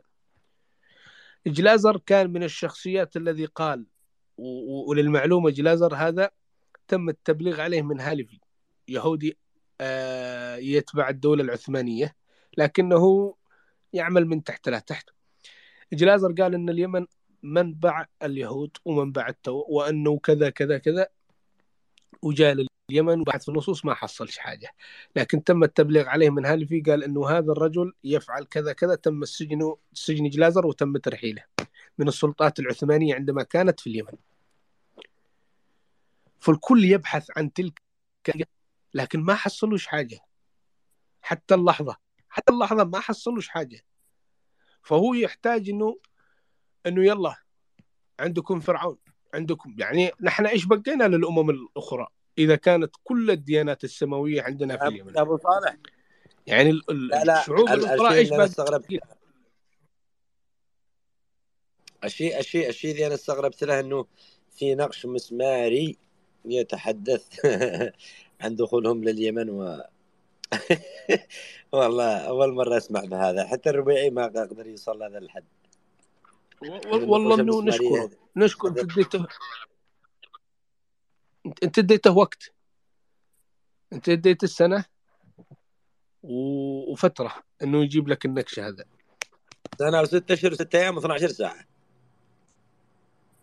سنة وستة أشهر وستة أيام، يعني يقول سنة وستة شهور يجيب النكش هذا المسماري. واللي يعرف أحد باحثين عراقيين يكلمه حول النص المسماري اللي يتكلم عن شلم نصر أنه غزا اليمن أو ذهب إلى اليمن وسافر إلى اليمن. هو للأسف ما فكرش. أنت داري إيش اسم شلم نصر؟ أبوه أولو درأ والله لا يطبقها، هو ولا فاضل الربيعي والله لا يطبقوها. لو عرفوا إيش اسم والد شلم نصر الأول، اسمه أداد، بيقولوا داود، أداد نيراي الأول، نيراري الأول، والله ليقولوا هو. لكن هناك لا ما داود هو كربائيل وتري أبو صالح كربائيل، لا بس هم ما عرفوش الاسم هذا. وطبعا تقول. عندنا أي والله ما عرفوه، لو عرفوا والله يقولوا داود، ها شلم نصر بن أداد، سليمان ابن داود، خلاص بيثبتوه. وطبعا داود ما كانش أبوه ملك، لأنهم الآن بيقعوا في فخ لو قالوا أن هذا ابن داود، شلم نصر ابن داود، لأن أداد هذا أبوه ملك. فإذا قالوا أن أداد هذا ملك بيصلحوا له مخرج 15، وهو إيش؟ وهو أنه تبناه وأنه كذا كذا ولكنه ليس من النسل الملكي، بيخرجوا له مخرج. لكن عندنا باحثين يا أخ عنتر قالوا أن هذا الملك اللي هو أداد هو في الحقيقة اسمه أدد، وهذا من أصحاب مثل التشابه اللي فاضل الربيعي قالوا أنه أدد، وأدد هذا في السلم النسبي مالك ابن أدد اللي هو مذحج ابن أدد إلى آخره. يعني أنا مذحجي بقول هذا الملك هو جدي، إذا كان الشغلة محلبية هذا جدي، أنا مذحج جدي هو أخو شلم نصر الأول، كان في القرن 13 قبل الميلاد، ولكن شلم نصر هذا كان خبيث، أزاح جدي مذحج ابن أدد ووضع نفسه ملك. هكذا بجيبها من راسي لكنها مش حقيقة. يا مرحبا بالحمادي وبالأخت، يا مرحبا. أنا بتبنى الفكرة هذه يا أبو صالح، بعيد عن مذحج. لا المذحج هم ملوك آشوريين، بس هذا شلهم نصر يعني خرب الدنيا يعني وانقلب. بعدين أعول بنه باليمن كربائيل الوتر. أيوة كربائيل الوتر هو داود بالقرن السابع الثامن قبل الميلاد، وشلمنصر اللي هو سيدنا سليمان بالقرن الثالث عشر قبل الميلاد. الابن قبل الأب. أول مرة أشوف هنا تعتجن. الله.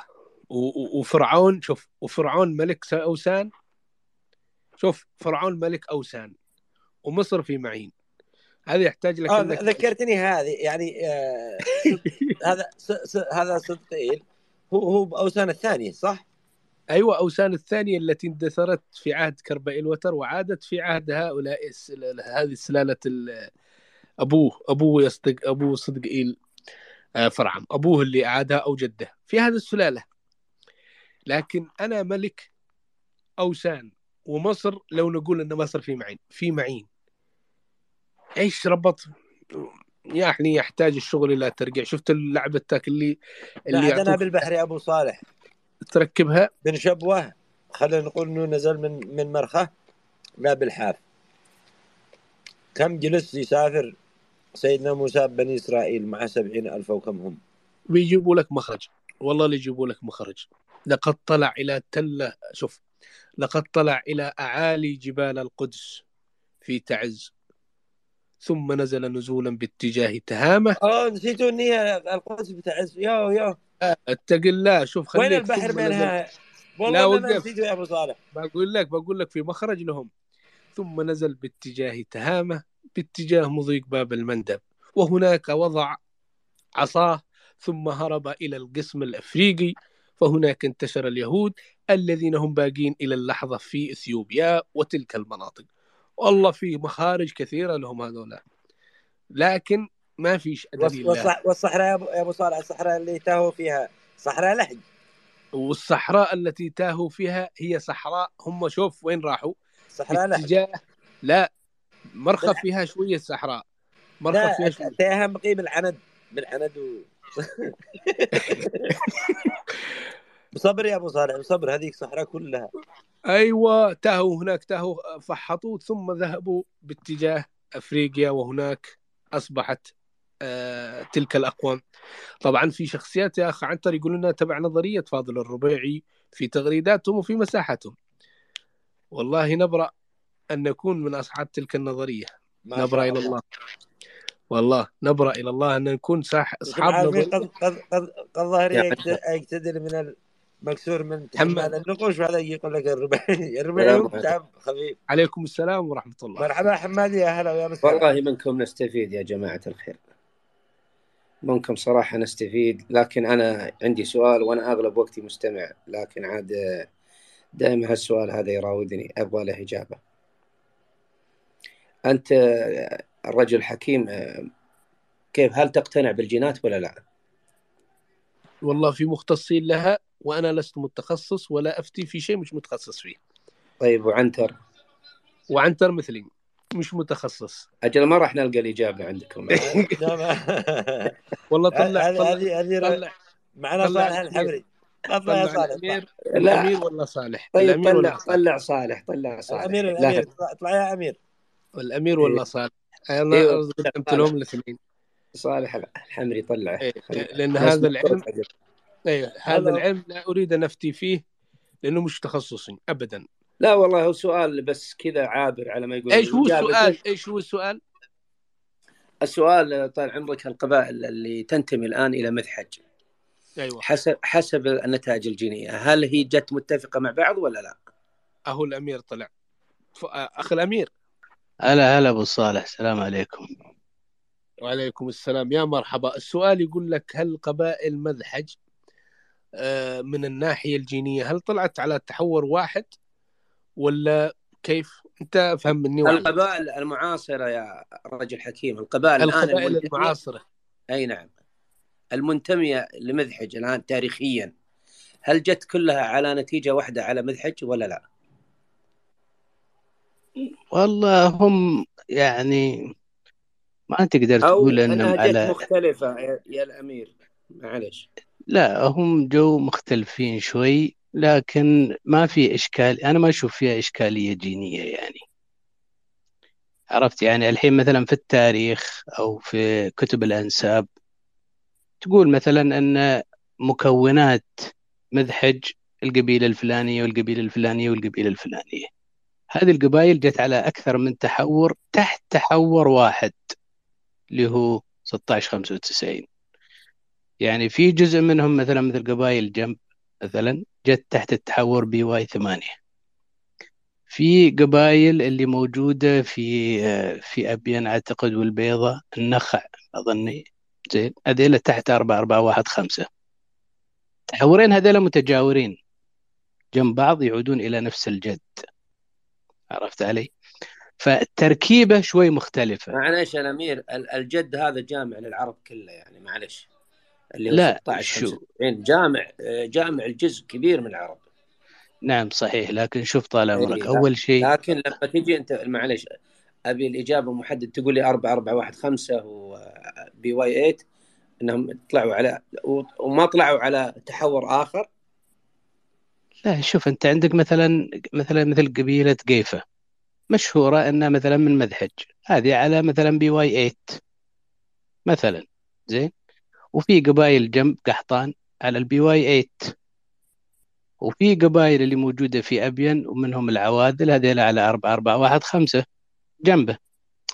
الحين وين الموضوع؟ يعني الحين أنت عندك اللي هو 1695 ليس أب مباشر للتحورات اللي تحته، هو جد، هذيلا أحفاده. أنت ما عندك تحورات اللي تجمع، يعني ما عندك تحور للأب، ما في. فهمت علي؟ يعني 1695 عمره 3100 سنة، اللي تحته عمرهم 3000، في 100 سنة فرق. في ال100 سنة هذه هذا 1695 ممكن يكون عنده ولد أو اثنين أو ثلاثة، ومن هذيل الأولاد طلعوا فروع مثل BY 8 و L222 وهكذا. فهذا لا يمنع أن يكون في تحورين أو ثلاثة، مثلا ممكن يكون المذحج مثل همدان تماما، عندك 4 أو 5 تحورات القبائل همدان، كل تحور تحت قبيلة لحالها.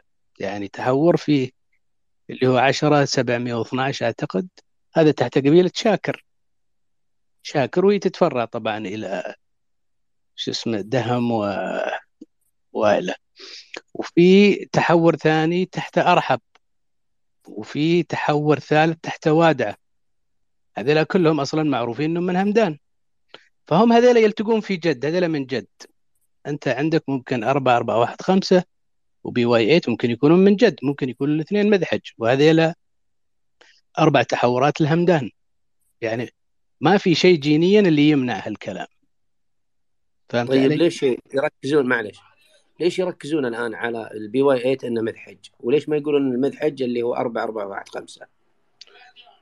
لا هو شوف الحين هو في نوع من الصراع طبعا. 4415 يقولون إنهم مذحج، وفي ناس معاهم من الأزد يقولون لا، نحن هذا التحور 4415 كله أزدي.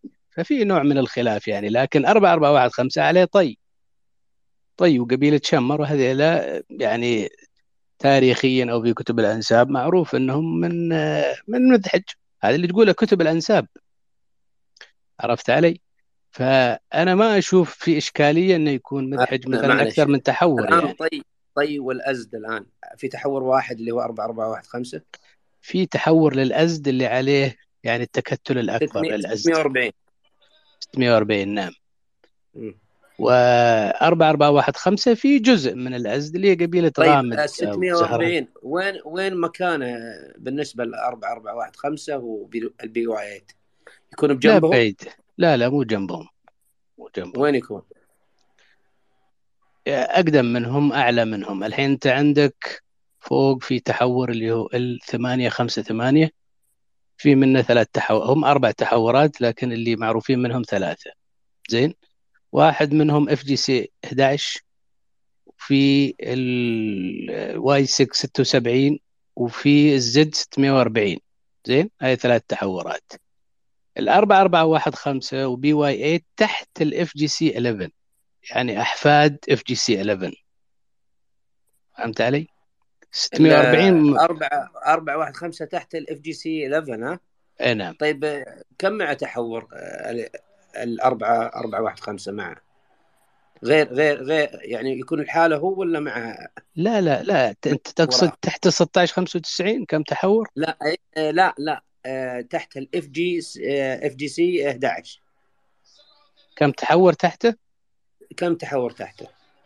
في تحورات كثير، يمكن 20 تحور تقريبا، بس في منحدرين. يعني الحين الاف جي سي 11 هذا ينقسم إلى قسمين، في قسم تحته اللي هم يعني أبناء كهلان زيد بن كهلان، وفي تحور اللي هو الموازي له تحته حميريين، عرفت؟ ف 1695 تحت الخط الكهلاني من اف جي سي 11.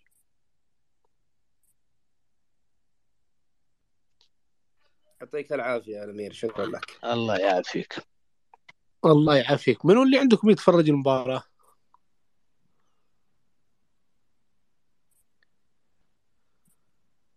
أهو الحمادي كمل المباراة مع رؤوف خليف، نسمعه لين عندنا. والله تسمع ها؟ يا والله اسمعوا لين عندي. كم 1-1 المان سيتي مع الفريق الألماني. بايرن ولا من؟ لا بايرن فاز مدري الأسبوع الماضي. هذا دورتموند؟ لا فريق الظاهر ما ادري من الفرق المتوسطة الألمانية. الله يوفق. تحياتي لك أخي الحمادي. طبعا نأخذ الأخت ثم العدل، ونشكر الأمير. والله ما نريد أن ندخل أو نقحم أنفسنا في علم ما نعرفه، وهذا هو الصح. تفضل. حكيم، حنا غيرنا لكم الموضوع لكن اعذرونا ترى. لا عادي الله يحفظك، استفدنا منك واستفدنا من الأخ الأمير في هذه المعلومة واللمحة. تفضل يا أختي وردة، وإيش اسمه زهرة، إيش اسمه هذه الفراشة؟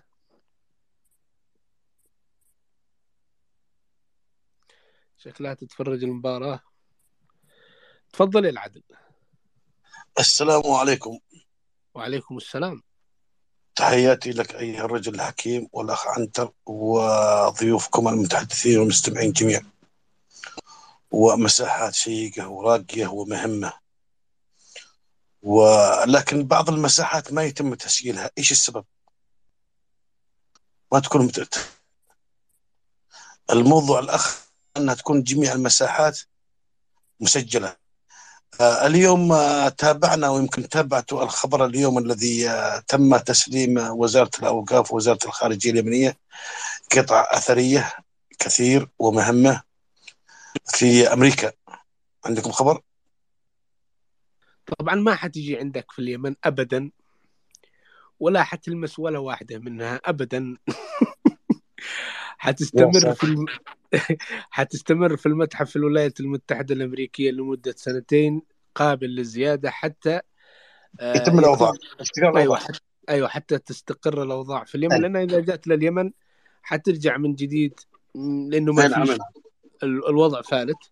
ولكن عمل جبار العمل جبار، لكن إنك تمسك القطع ما حتمسكها لمدة، لأنك أنت نبشت الأخضر واليابس، أنت نبشت. شفتها يعني مجسمات مهمة وأشياء مهمة. الشيء الآخر، هل اطلعتوا على الآثار المنهوبة التي بالذات خص في تركيا من مستندات ونقوش وآثار، وفي بريطانيا، ولا ما حصل لكم اطلاع؟ ونحن نعرف أو سمعنا أنه أكثر من عشرات الآلاف القطع، وأكيد فيها أشياء مهمة تغير المعادلة الآن التاريخية وأشياء كثير، أليس كذلك أستاذ أبو رجب حكيم؟ طبعا اللي في متاحف بريطانيا هي معروفة، لكن اللي داخل بدروم واللي داخل المخازن ما نعرفهاش.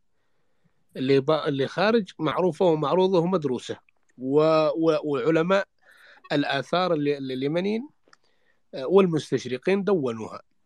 أما التي في تركيا فخرجت مع العصر العثماني عندما كانوا يرسلون الهدايا من اليمن إلى السلطان العثماني وكأنها مال أبوه، زي ما كان يفعل الأئمة في تلك الفترة، يرسل الهدايا لملك بريطانيا وللغير، فموجودة في متحف اسطنبول. أما الأوراق والوثائق اللي هي تختص باليمن هذه موجودة في متحف اسطنبول، وموجودة أيضا في المخازن، وموجودة مع الجامعات التركية، وموجودة أيضا أغلبها حسب أحد الأشخاص أنها لم تحقق بعد، أنه في كثير من المخطوطات الخاصة باليمن والجزيرة العربية لم تحقق كاملة، وإنها ما زالت كثير منها لم تحقق، أي لم يتم دراستها دراسة حتى تصل إلى القارئ. طيب المجسمات الذهبية والقطع الذهبية من السيوف وغيرها والدروع وغيرها ومجسمات، هل استفدت منها؟ عادوها لليمن ولا لم يعيدوها؟ وين المجسمات الذهبية؟ موجودة كثير في تركيا. ما فيش حاجة اسمها والله، ما فيش سيوف وخناجر ومجسمات ورماح ودروع وشغلات. وين المجسمات هذه؟ والله نحتاجها. وين إلا أنت حصلتها لما كنت تنبش هذا الشيء عندك. طيب سؤال مهم. أيوة تفضل. إذا مثلا يوجد منطقة أثرية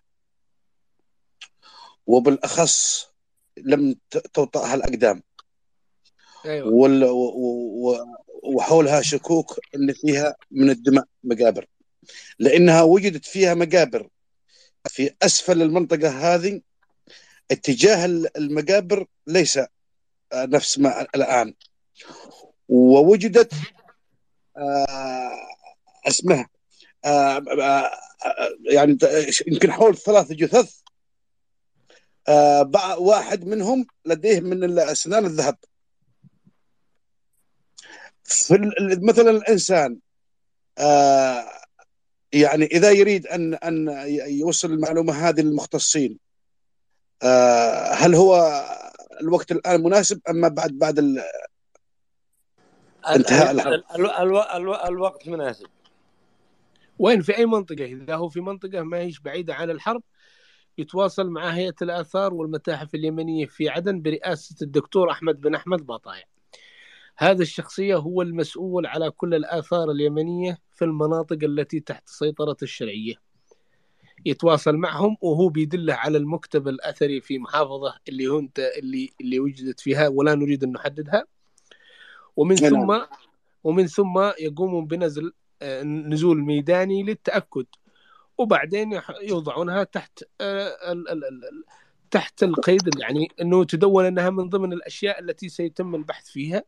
إذا كانت لديهم الإمكانية يبحثوا فيها، إذا ما كانت شيء لديهم الإمكانية أجلوها إلى أن تنتهي هذه الحرب وتأتي البعثات ويقوموا بالتنقيب معها فيها كلهم.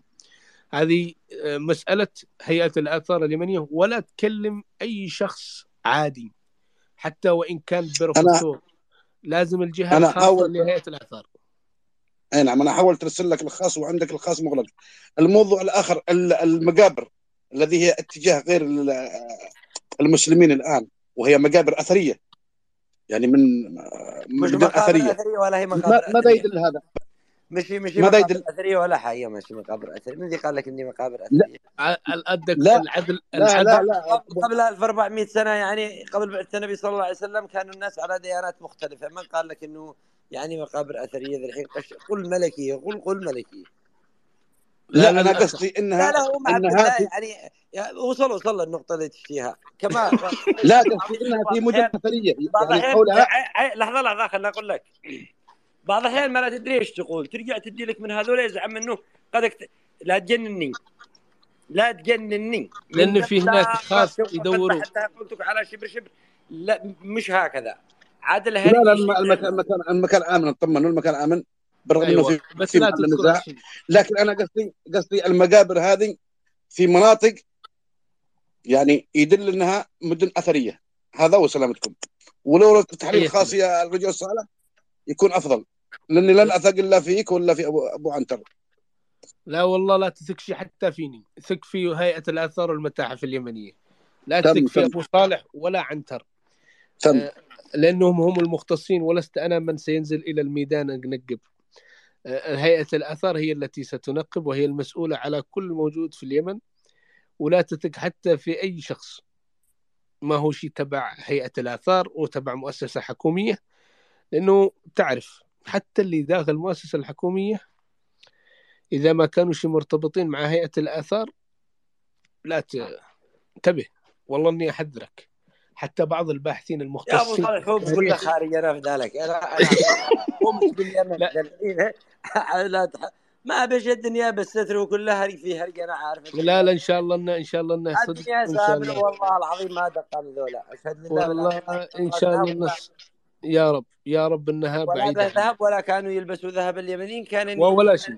النسوان كانوا يحلين بالذهب مثل اليوم، أما الرجال لا كانوا يلبسوا ذهب ولا كانوا يعملوا يعني ما فيش ذهب يعني والله العظيم بعض هكذا خبر لا لحظة أبو عنتر، أنت تقصد أنه لا يوجد من التيجان الذهب أو من ما يوجد ولا أتحدى ولا حتى خاتم ذهب ولا مجسمات ذهبية ولا في إذا غلطان ما أنا غلطان انتهى عادل. أنت جاي تفضح في البلاد، نحن نقول لك ما فيش وفهمها. يلا خير وهو كذلك ماشي. للحين يقول لك قد راح واستكشف وكان معه جهاز مثل ذاك الذي يجزع البلاد هكذا وبعدين ضيعته وعدوا ما أعرف كيف يخرج من إب. خلينا نسكال عاد قلنا لك لا شيء تعلم لا ما حد لا نقول له ما فيش ما فيش ولا حاجة عشان يفهم. الله يسعدك العدل. من الأخ فاتح السلام عليكم. لا فاتح يا أستاذ أبو صالح. أيوة بس إنه حرف الأي بين التي والأتش يا مرحبا بينطق ثاء، لهذا السبب حركناه. لا تصدق هذا هو خاله اشتراكي، لا تصدق يا أبو صالح. حياك الله فتاح. حياك الله.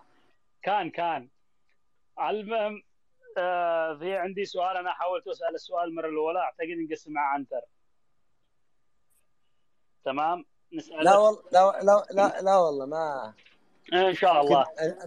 أوكي الأستاذ عنتر والأستاذ أبو صالح يعدلوا علي. في عندي هكذا زي استفسار أو المهم دولة سبأ قامت بدأت في مأرب، يعني العمق حق دولة سبأ المنطقة هذه عمق البداية حقها منطقة مأرب حجها البيضاء كذا، ودولة حمير العمق حقها هو من نقول إب تعز، يعني المناطق هذه. وجاءت فترات بين دولة سبأ كانت البداية الدولة السبأية الدولة القوية بدأت، بعدين جاءت حمير، وجاءت فترات كانت سبأ تكون أقوى حمير تكون أقوى، يتوحدين حمير تأخذ سبأ تأخذ حمير. لما جاءت عهد دولة التبابعة الحميريين حكموا إلى آخر الوقت. أنا اللي لاحظته دولة حمير بالأخير حكمت حكم يعني بهذيك الأيام زي ما نقول دولة مدنية مثلا شبه بأيامهم، يعني كما كأيامنا نقول دولة مدنية يعني نظام. اللي لاحظته مناطق مذحج تعتبر يعني دولة سبأ اللي انتموا لمذحج كانوا من سبأ، يعني قبيلة مذحج.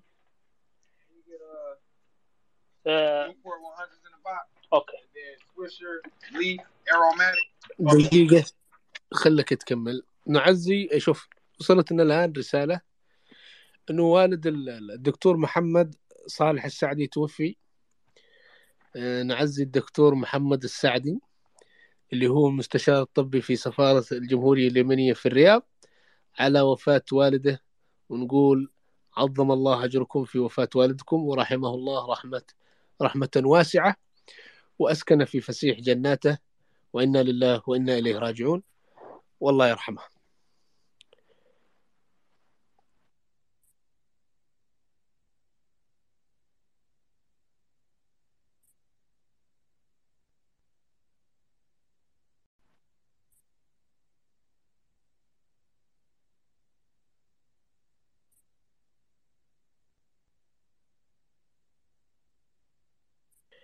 تفضل يا فتح. حياك الله. فأنا اللي لاحظته يعني عمق دولة حمير، يعني مثلا نقول إب وتعز وهذا المناطق يحبوا الدولة المدنية، تواقين للدولة المدنية، للحكومة، للنظام والكذا، ما عليهم شيء، ما عليهم يعني أي عيب. مثلا العمق دولة سبأ، مثلا مذحج، قبائل مذحج، إلا أنهم يعني وقتهم يحبوا يعني أسلوب التحكيم القبلي وضبط أمورهم بينهم، يعني بعيد عن الدولة. مثلا قبائل يهتموا بال مثلا العرف في أحكامهم، في نظامهم، في قوانينهم. هل هذا له سبب أو تأثير من من هم هؤلاء؟ من هم؟ العمق السبعي، عمق المنطقة السبعية، المذحج والعمق الحميري. العمق الحميري يعني تواقين للنظام، للقانون، للدولة، يعني أيوة. يتمنوا يعني أو كذا لهم. في شيء ثاني أنه مثلا العمق السبعي متشبثين مثلا يعني بالقبيلة وتسلسلها ونسبها وكذا. العمق الحميري يعني لأيامنا هذا تحسهم مثلا هم ينتموا لقبائل كبيرة فعلا، بس ما كانوا يهتموا بأبعاد نسب الأسرة، يعني نسب القبيلة، قصدي أسماء أسر صغار. يعني هل هم بسبب يعني الدولة المدنية اللي عاشوها، ولا هذا التساؤلات اللي في بالي. أتمنى أنك فهمت سؤالي أو أي فهمتك. إن العنصر السبعي كانوا يهتمون بالنسب ويهتمون بالعادات ويهتمون. العنصر الحميري كان يميل إلى المدنية أكثر من القبلية، صح؟ نعم. طبعا الحميريين مش متواجدين فقط في مناطق اللي هي تعز وإب، موجودين فيه. سكر الكيرم حقك. الله يسعدك لأنه في دق عندك. عنتر، أنتم ما تهتموش في النسب أبدا، أنتم يا الحميرين أنتم بتهتمون بالدولة المدنية. هو من عندنا، هو هذا خالي. الله يحفظه. والله خالي يا أبو صالح. الله يحفظه لكم يا رب. خلاص ترد على خالك. لا والله رد عليها أنت. لا طبعا الحميريين مهتمين. هذا متعصب. طبعا الحميريين مهتمين بنسبهم، مهتمين في عاداتهم وتقاليدهم، وموجودين ومتأصلين إلى هذه اللحظة. تجدهم سواء في إب، سواء في تعز، سواء في يافع، سواء في شبوة، سواء في حضرموت، سواء في المهرة، سواء في خولان، سواء في أي منطقة حميرية. تجدهم متشبثين في عاداتهم وتقاليدهم وتسلسلهم النسبي، مثلهم مثل أي قبيلة يمنية أخرى، سواء داخل اليمن أو خارجها. تحسها أن هذا النسب شيء مقدس لديها. يعني حتى في الزواج، إذا بتروح تتزوج إذا يدورون عن نسبك وإلى آخره. هذا موجود في كل قبائل اليمن. لكن من الناحية السياسية كلهم أذكياء، الحميريين والهمدانيين والقبائل اليمنية كلهم أذكياء. لكن هناك طرفين أنا دائما أقوله، حمير وهمدان. هذولا لأنهم حكموا في يعني حتى آخر شيء كان الحكم متأصل بين هاتين الأسرة القبيلتين اللي هي حمير وهمدان. ولهذا هم في السياسة هم الذين يحركون السياسة في مملكة سبأ وذريدان والممالك التي أتت لاحقا. حمير وهمدان هذولا من الأسر العريقة التي لديها الخبرة السياسية. مذحج أيضا لديها، لكنها وخولان لديها، لكنها أنا أتكلم عن حمير وهمدان، هذولا إلى الآن وهم في في في في في لب السياسة اليمنية، اللي قاعد اللي ماسكين الانفصال حمير، واللي ماسكين الدولة منهم يا عنتر حمير وهمدان ماسكين ومتأصلين في الدولة. مذحج كانت في عهد عبد ربه منصور هادي ماسكت وزارة الدفاع، ماسكة مناصب عديدة منتشرة في كل مكان. اجوا الحميرين والهمدانين قالوا فيهم 1-0 وقب، وخرجوهم من الساحة، وبقيت الساحة لحمير وهمدان الآن. حتى في حضرموت، روحوا حضرموت الصراع بين من ومن، بين الكثيري اللي هو الهمداني وبين الحمومي اللي هو حميري، يعني في كل مكان حمير وهمدان. في الجنوب إذا رحت للجنوب، يافع من وين؟ من حمير. تروح لرئيس الوزراء من وين هو؟ رئيس الوزراء من تعز، بس ما أنا داري من أي نسب. العليمي من تعز، وقال إنه من همدان، وقال إنه من حمير العليمي. حاشد، بكيل، كل هذه القبائل مؤثرة في اليمن اللي هي الأسر الهمدانية. ولهذا نقول أنها أسر الفتاح. كملت السؤال، أقول لك الأسر هذه متمكنة في السياسة اليمنية القديمة. أعتقد يا أبو صالح أنه قصدها العصبية القبلية، بأنه ما حد متعصب، في القبلية مثل عنتر كادوا أخذ حق حمير كلها، يعني حميري للنخاع. لا ابن أختك هذا يا فتح هو يكفي حمير كلها، أخذ حمير كلها فوق رأسه، خلاص كون انظر لابن أختك عنتر وقول له يكفي.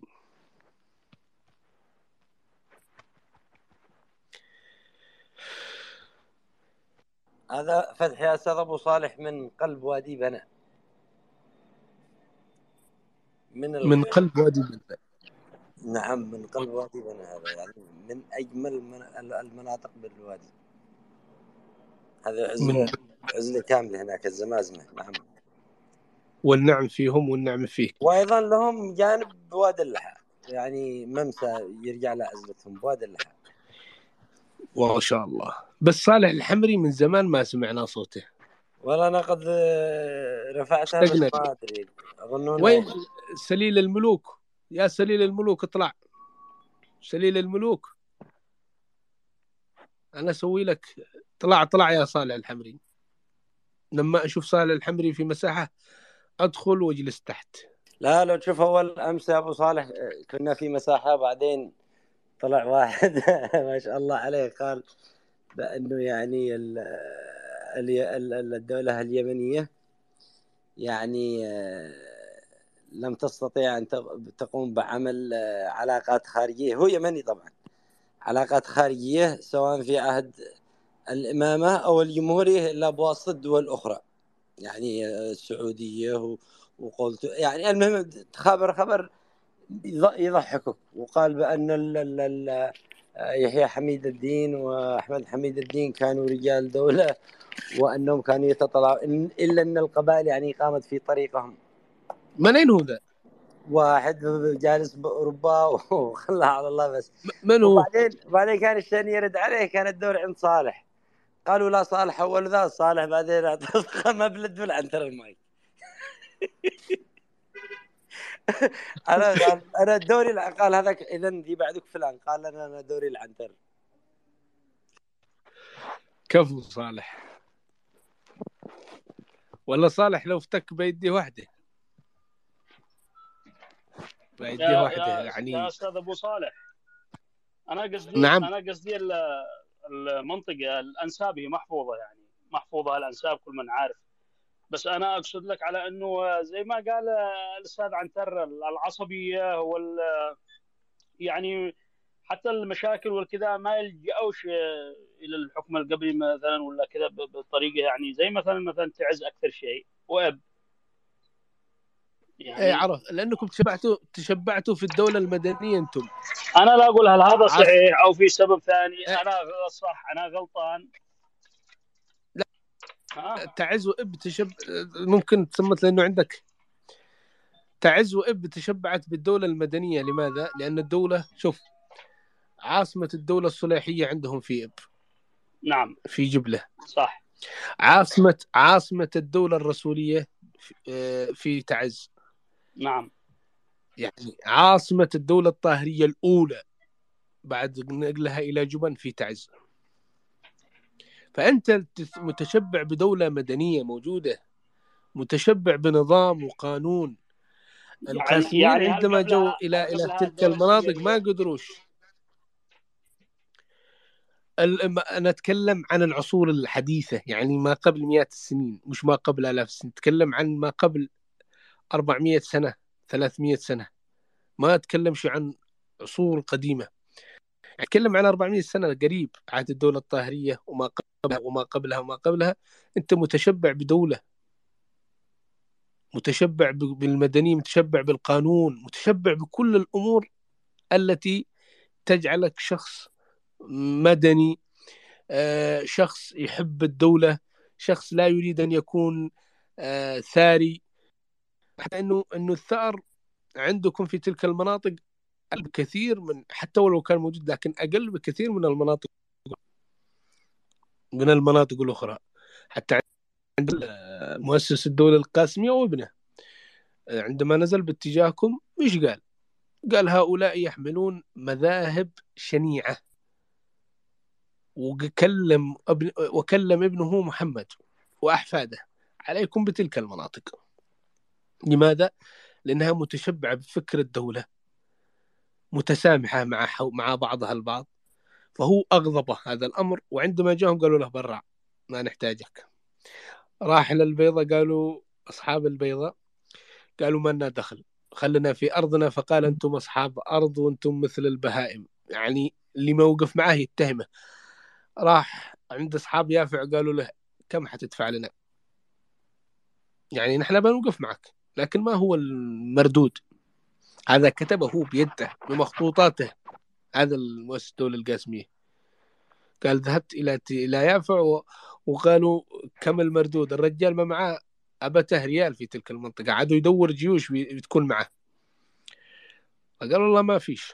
قالوا له يلا لا نشوف وجهك عندنا في يافع. وكتب أن أصحاب يافع قبائل مرتزقة في كتابته لأنهم ما وقفوا شي معه. طلع إلى خولان قالوا له ما أنت شي من الأسرة الهاشمية. طلع باتجاه صعدة قالوا له ما أنت شي من البيوت الهاشمية. فما بقى إلا أنه جمع من الثوار القبائل اللي كانت تثور على الأتراك، حتى يعني اشتهر صيته. وتم التوقيع بينهم، بين ابن هذا المؤسس والأتراك، أنه نحن نخرج وأنت تدير الموقع لكن تحت حكمنا. وهذا اللي حصل. الاتفاق تحاربوا ثم تم تنصيبه. هذا اللي حاصل الاتفاق في عهد الدولة القاسمية بعد خروج العثماني الأول. وطبعا دخل العثمانيين 3 مرات إلى اليمن، مرة الأولى ثم المرة الثانية لم يمكثوا إلا شيء يسير وتم طردهم. المرة الثالثة دخلوا قبل يعني في 1800 وفي منتصف من القرن ال19 أو في بداية نهايته، ثم استمروا حتى التوقيع، توقيع دعان اللي أخرجوا من اليمن. وكانوا سيسلموا يحيى حميد الدين مناطق من ضمنها السلطنات الجنوبية الغربية وسلطنة الكثير وأشياء كثير كانوا بيسلموها له، ما أرضيش، خرجوا وتركوه.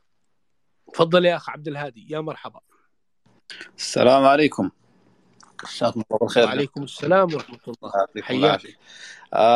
عندي بس استفسار بسيط، اللي هو اللهم صل على محمد، اللي هو شاهد القبر، اللي هو يعني بخصوص الشاهد هذا أنه قبر معاوية بن ربيعة. أنا بس استفساري عن يعني ملك قحطان ومذحج، يعني كيف قحطان ومذحج؟ يعني هل مسمى قحطان وقتها؟ نحن نعرف الآن قبائل قحطان الحالية الآن باسم القحطاني أنهم من مذحج، فهل هذا يعني دليل على انه قحطان المذكورة في هذا النقش تختلف عن مذحج؟ ايضا الملك، هل هي ملك او ملك؟ لانه الحقيقة انا ما يعني الموقع، انت يعني البعض ممكن يقرأ انه هذا مثلا او قبر معاوية بن ربيعة ذو الثالث القحطاني ملك قحطان ومذحج وسيده، يعني هل هو ملك او ملك؟ يعني هذا السؤال المفترض انه يسأل بحثيا. ليش؟ لانه ابغى اسلسل نسب معاوية بن ربيعة، هذا يعني نسبه يتصل بمن في قحطان؟ هذا الاستفسار الاول. الاستفسار الثاني بعد ما نسلسل نسبه ونشوف لأي قحطان ينسب، لأن أنا ما أعرف والله الحقيقة، يعني ممكن يعني أنتم أعلم مني في النقطة هذه، هل هو ملك أو ملك؟ ليش أنا شكيت في العبارة هنا وفي المصطلح؟ لأنه مكتوب وسيده، سيد من؟ هل هو سيد هذا الملك؟ هل هو يعني أنا يهمني فقط أعرف تسلسل هذا العلم إلى أي قحطان، وأيضا هل هي يمكن بحثيا حتى ولو فرضية يعني أنها ما تكون ملك تكون ملك، لأنه إذا سلسلنا وما عرفنا أنه من بيت معين يعني السؤال قد يكون ملح بحثيا. يعني هذا بس اللي كنت بستفسر فيه، والله يعطيكم العافية. الله يعافيك. طبعا أنت تعرف أنه حلف قحطان الموجود في المملكة العربية السعودية لا يضم كل قبائل مذحج. صحيح. وهنا يقول لك ملك قحطان أي ذلك الحلف ومذحج ما تبقى من القبائل المذحجية التي لا تنطوي تحت ذلك الحلف. وطبعا هذا تم اكتشافه ودراسته من قبل المختصين في جامعة الملك سعود، وأعتقد أن اللي خرجها الدكتور عبد الرحمن الطيب الأنصاري، لكن ليس ملك وإنما ملك. وأما عن سيده فهناك تحليلات كثيرة، هل هذا الشخص الذي هو هوف عم بن باران أو بران هل هو والده لأنه من ضمن الأسرة شوف، أو جده، أو الملك الذي سبقه؟ هذه هناك تساؤلات كثيرة لأنه من ضمن الأسرة. لو تشوف لأنه النكش مش مكتمل، شوف لاحظ النكش عندما يقول لك وسيده هوف عم بن باران، هنا كتبوا باران وما كتبوا شي بران ذو ال، شوف هناك قبر معاوية بالربيعة ذو ال لكن ما النكش هذا النصب أو القبر مش مكتمل أعتقد. أيوة. وإلا هم من أسرة واحدة. وتسلسله طيب التسلسل هذا يحتاج إلى مختصين درسوا النقوش التي وجدت في ذلك المكان، لأنه عندنا مجموعة من الملوك الذين حكموا مملكة كندة ومذحج، مملكة قحطان ومذحج، تلك الممالك. فأنصحك بالدكتور عبد الرحمن الطيب الأنصاري، كتب ملخص كبير جدا حول ما اكتشف في محافظة في قرية الفاو، وعن تسلسل الملوك وعن أسرهم وعن النقوش التي اكتشفت. وهو أعتقد أنه موجود في جوجل PDF، وإذا ما حصلته تستطيع أنك تتواصل مع أي شخص من جامعة الملك سعود وبيوفر لك ذا الكتاب، مهم جدا، يتكلم عن الأسر وعن الملوك التي اكتشفت في ذلك المكان. الله يعطيك العافية. طيب الموضوع قحطان هنا، أنا اللي أعرفه أنه تسمية قحطان بالاسم الحالي القبيلة القحطان عندنا موجودين الآن، أنه يعني بعض الروايات أنه في عهد الدولة الأموية أو كذا تسموا بهذا الاسم، فمعناته كذا هل هذا النقش ينفي هذه المعلومة أنه قحطان سميت في تلك الفترة وليس في فترة الدولة الأموية؟ والله شوف الدكتور عبد العزيز المقالح في مقدمة نقوش مسندية تكلم، قال أن الفتنة القيسية اليمانية العدنانية القحطانية الدخيلة قام بصناعتها شخص اسمه الكمت الأزدي بطلب من شخصية الكميت، ولكن ولكن النسب القحطاني هو معروف لدى كل النسابة، وموجود عندكم الآن في قرية الفاو في وادي الدواسر كحلف قحطاني أو كحلف مذحجي. وهذا دليل على شوف، وهذا دليل هناك من الباحثين يقولون ما دام ذكر اسم قحطان في النصوص المسندية فهذا دليل على أن ذلك الاسم كان موجود ما قبل تلك الفترة الزمنية ولا يخص مذحج ولا شوف ولا تسمى لا هذا غير هذا حلف قحطان هو سمي حسب النسابة سمي بقحطان الجد أي يعني أنا المقصد أنه ورود النقش أو النقوش بقحطان كقحطان مجموعة عن عدة عشائر من القبائل الكهلانية والحميرية أيا كان المهم من القبائل اليمنية تسمت باسم قحطان ينفي أنه قحطان الحالية هي المقصودة في تلك النقوش اللي هي من مذحج أساسا لا شوف اسمعني طبعا هذا النقش يتكلم عن قحطان اللي هي الحلف المذحجي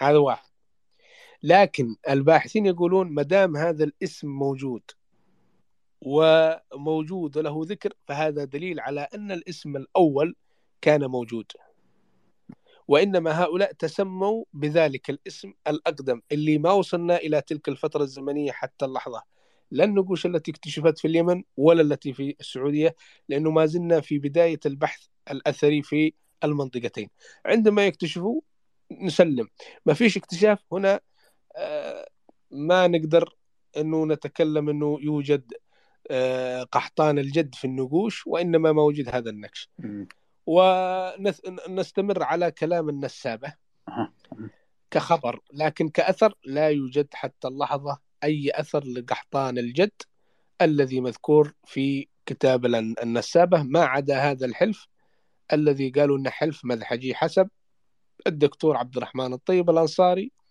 وغيره من المختصين اللي درسوا تلك النقوش. الله يعطيك العافية وجزاك الله خير. بس استفسار يعني أتمنى تسمحوا لي خارج النطاق اللي هو العبارات اللي هي مثلا الآن زي غطفا إذا وردت في النقوش بهذا المسمى غطفا تمام هل يعني غطفان أو تعني غطيف لأنه أنتم عارفين في قبيلة غطيف دخلت في يعني مراد أو كذا فربما أنها تسمت غطيف طبعا من زهران في بعض الأقوال أنها من زهران وهذا ما أميل إليه يعني لكنها بقيت في مراد فهل هذا الوجود يعني غطفان العدنانية أو يعني غطيف هذه القبيلة والله إذا كان غطيف بيكون غطفم بيكون إيه؟ وإذا كان غطفم بالميم غطفم وليس بالنون يعني طيب وزهران مثلا أيوة. تكون زهرم أو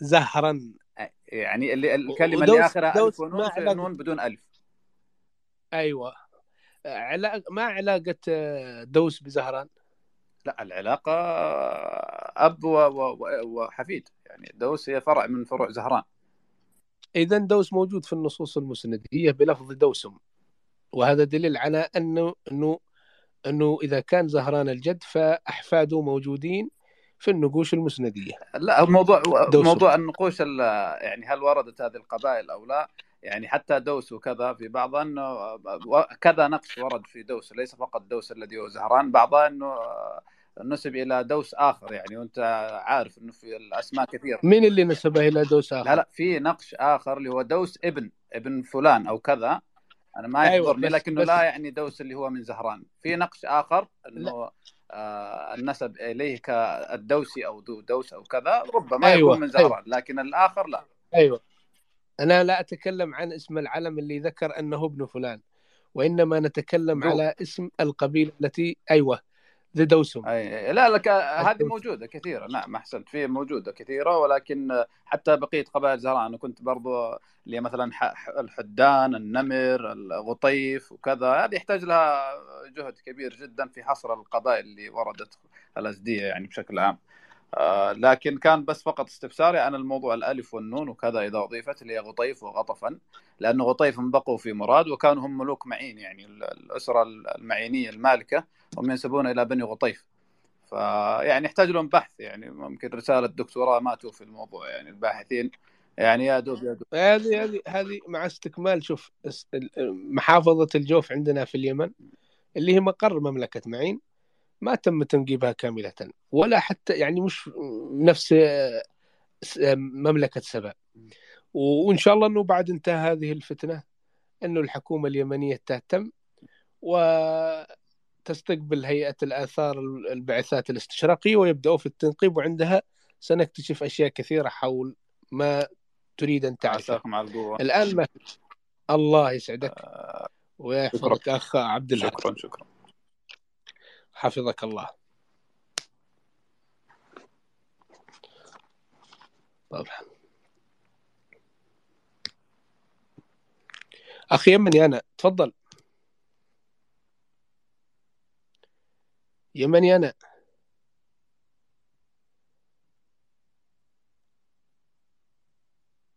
يا أبو صالح أنا اليوم حصلت اسم ذهل بن حي، يعني ذهل بن من نقش. أنا برسله لك عدو معي بالتلفون الثاني. أنا لا خبيهن هذولا هذا عدنا ما نطرح شرعنا بكل مرة واحدة، عارف النقوش مهمة اللي أنت تقوم فيها يا أخي في نقوش فيها أداة التعريف الألف واللام موجودة منذ القرن الخامس قبل الميلاد. وأيضا رسل لي شوف أحد صديقي أبو عمر يقول لي شوف رسل لي النكش هذا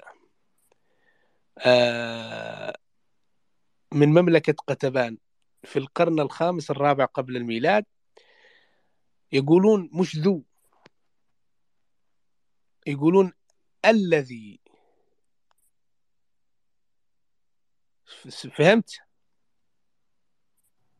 أنا قلت لك من زمان يا أبو صالح هذا النقوش القتبانية أنا صراحة أنا أتفاجأ لأنه فيها مفردات قوية سواء من اللهجات العامية اليوم اللهجات المحلية أو من اللغة العربية الفصحى أو من يعني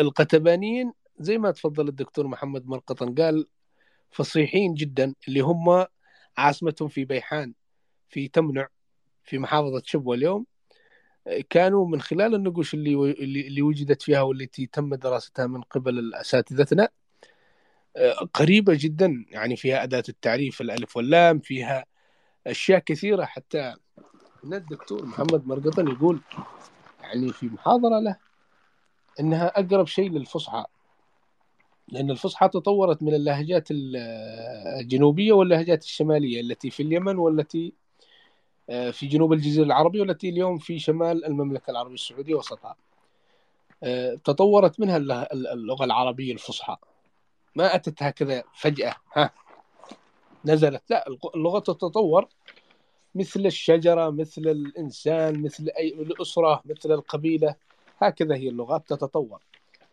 أنا قاعد أدور عن أبو صالح.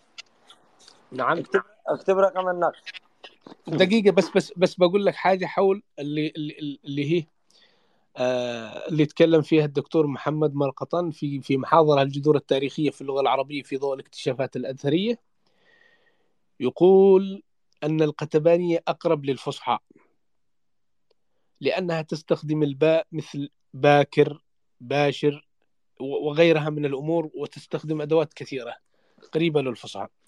هذا الدكتور محمد مرقطن. وين النكش؟ GA 1002 أنا برسله لك. هذا البرتجام البرتجام هذا هذا له الابن هات مدري مشبت أو حاجة زي كذا، الحرف مكسر اللي بالوسط وضربه ألف. هات دقيقة أنا أرسله لو ترسله. GA كيف؟ 1002 1002. أوه هذا تدري إيش هو؟ هذا مكتوب ذهلم بن مأبت. هذا هو ذهيل. أيوة ذهل بن مأبت. شفت الألف كيف هو شكله؟ أي هو الذي حيرني بيني الألف. هذا من ال لأنه الكاتب هذا ما هو شيء من الكتاب اللي هم يتقنون الكتابة، ولهذا المختصين في علم النقوش يعرفون شكل الألف من كثر تدرجه في أسماء كثيرة وذا، فيعرفون أن هذا الخطاط ليس بذلك الخطاط الذي يعني متقن، يعني شخص عادي يكتب اسمه، فتبين أنه ذهلم اللي هو ذهل لأن الميم ميم التمييم، بن مأبت أي مأبت أو المأبتي مأبت. والله نكش جميل. طبعا هذه موجود في في في حضرموت، هذا نكش حضرمي.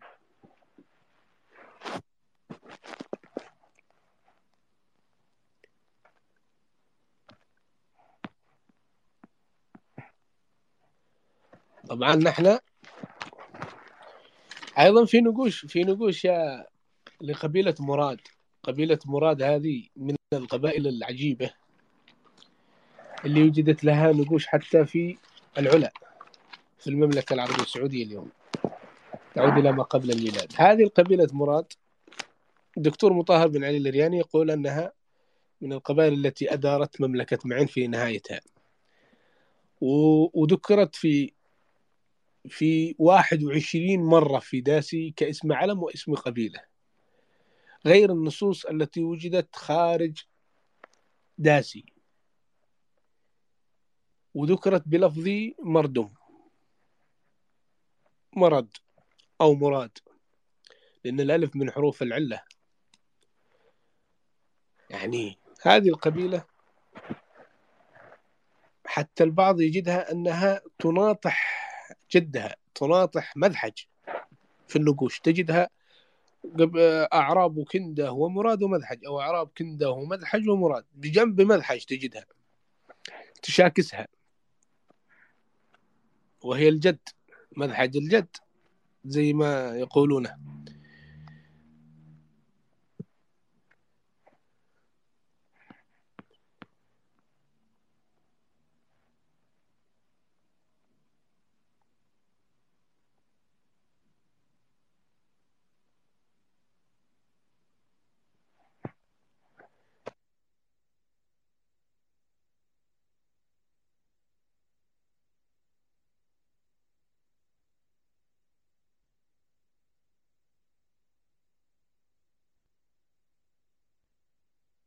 شوف أخ عبد الهادي أيضا في في في في نكش آخر اسمه قبر معاوية بن ربيعة،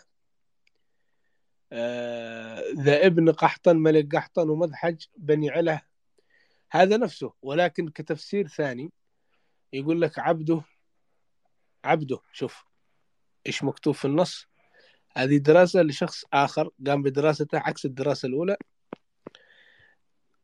هنا نعرف من النص المحتوى الجديد.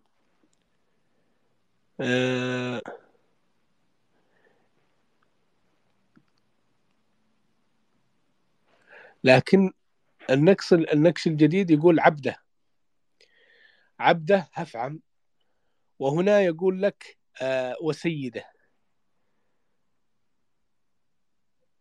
هذه تحتاج إلى تساؤل كبير، من الذي قام بدراسة هذا النص من الناحية الأثرية، لأنه مكتوب قبر معاوية بالربعة ذا قبر معاوية بالربعة الذأل ثلثل قحطن قحطنين ملك قحطن ومذحج بني عليه. هنا قال عبده هفعم بن برا ذأل الآل، هذا موجود في النص. هنا تم تفسيره في لدى باحث آخر، يقول قبر معاوية ابن ربيعة ذو آل ثالث القحطاني ملك قحطان ومذحج بني عله وعبده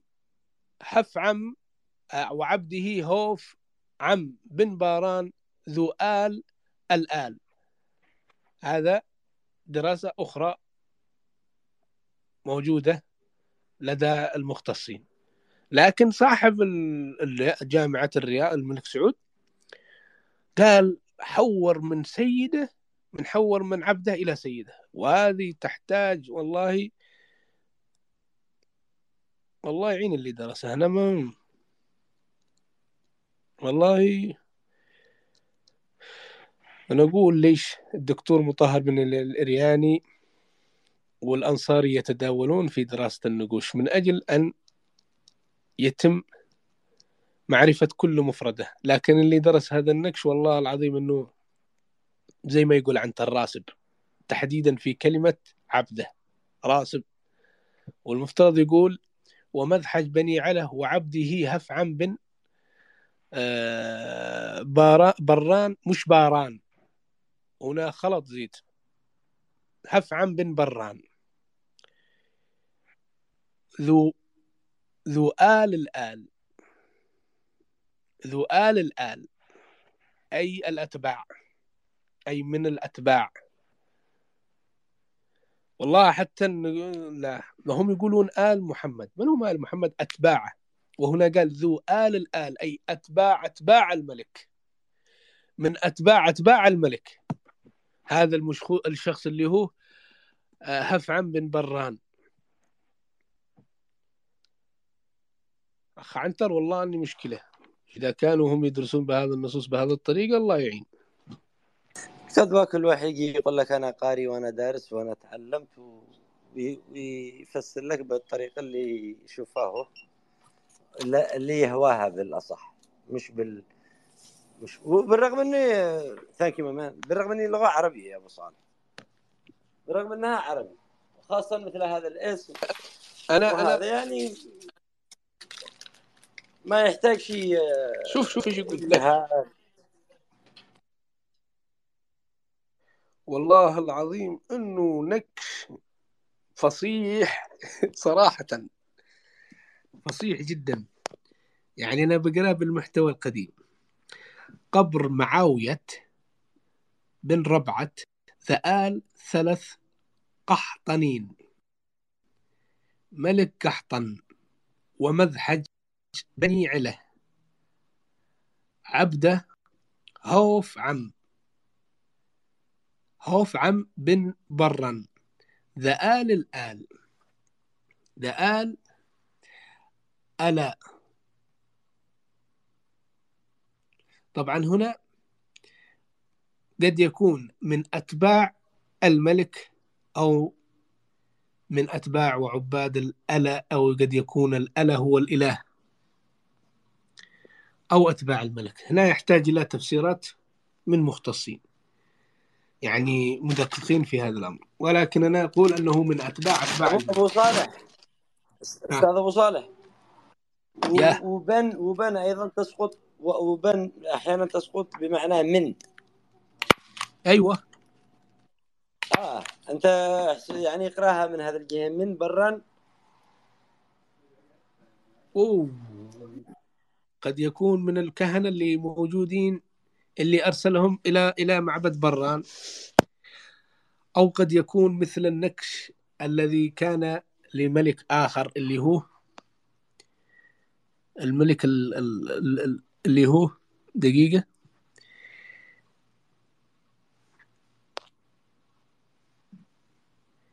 اللي هو درس الدكتور محمد مرقطن،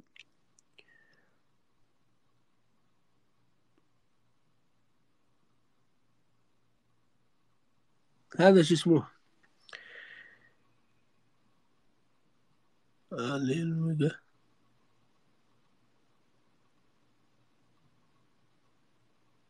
مالك بن معاوية. شوف هذا مالك بن معاوية تابع لسيده شمر يهرعش، موجود في النص كذا. من اللي رفع هذا النص؟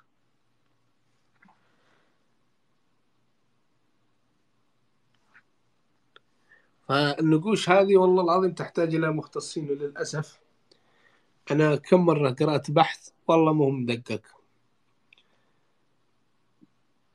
انت تدري منو اللي جاء المركز الاول؟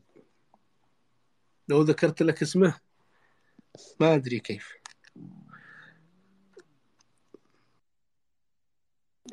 خلى يا ابو صالح. والله انه جاء المركز الاول وعندنا ولا شيء ما نريد ان نذكره. لكن الله يرحم الدكتور عبد الرحمن الطيب، الله يحفظه الدكتور عبد الرحمن الطيب الانصاري ويطول بعمره، لانه يعتبر حجه في قراءه النصوص. النصوص يعني لازم نرجع فيها للانساب، يعني اذا سمحتوا لي. النصوص خصوصا في النقوش يعني القديمه لازم نرجع لعلماء الانساب اللي اغفلوه الباحثين في النقوش وقتها، أن استندوا على قراءتهم المجردة، أو إذا يعني مرة يعني أبحروا في علم الأنساب أخذوا قشريات من علم الأنساب وما تعمقوا، وهذا ربما اللي أنشأ بعض الخلط أو كذا، وأنشأ ممالك مثلا قديمة أو كذا. يعني زي مثلا مثل ما قلت أنه أحيانا في أيضا في بعض النقوش وردت في مملكة خصاصة أو هكذا وردت. طبعا هم بنو خصار، مملكة بني خصاصة، هم من زهران، هم خصاصة من زهران، يعني نسبهم وارد في... يعني دقيقة لأن مملكة بني خصاصة ذكرت بالضبط فين كانت؟ أن هي أنا ما أعرف فين ذكرت، فين كانت بالضبط، لكنها ذكرت في أحد النقوش اللي هي البعثات اللي خرجت لزيارة بعض الممالك وكذا، واللي ذكرت تتوقع نزار أو معد أو كذا، وذكرت من ضمن الممالك اللي هي... دقيقة أنا بجيبها، بس كمل كلامك. أي بالضبط، يعني الشاهد من كلامي إن المفترض كان من الباحثين، وهم يعني أخذوا أو قاموا بدور يشكرون عليه أكيد، وبعلم وبمنهجية علمية. ولكن أنا بالنسبة لي كباحث في الأنساب يعني تمنيت أنهم يرجعون للأنساب عشان يكون معهم خط مزدوج ما بين قراءة النص والعودة للأنساب، يساعدهم في علم الأنساب، يساعدهم على قراءة هذا النص وتحديد من وردوا في مثل هذا النص.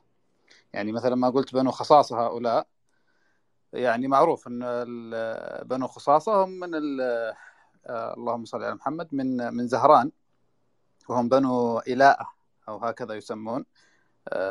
طبعا أنا أظن أنهم كانوا في يعني مجاورين لمملكة كندة، أو من الممالك الصغيرة اللي كانت تتبع سياسيا لكندة أو كذا.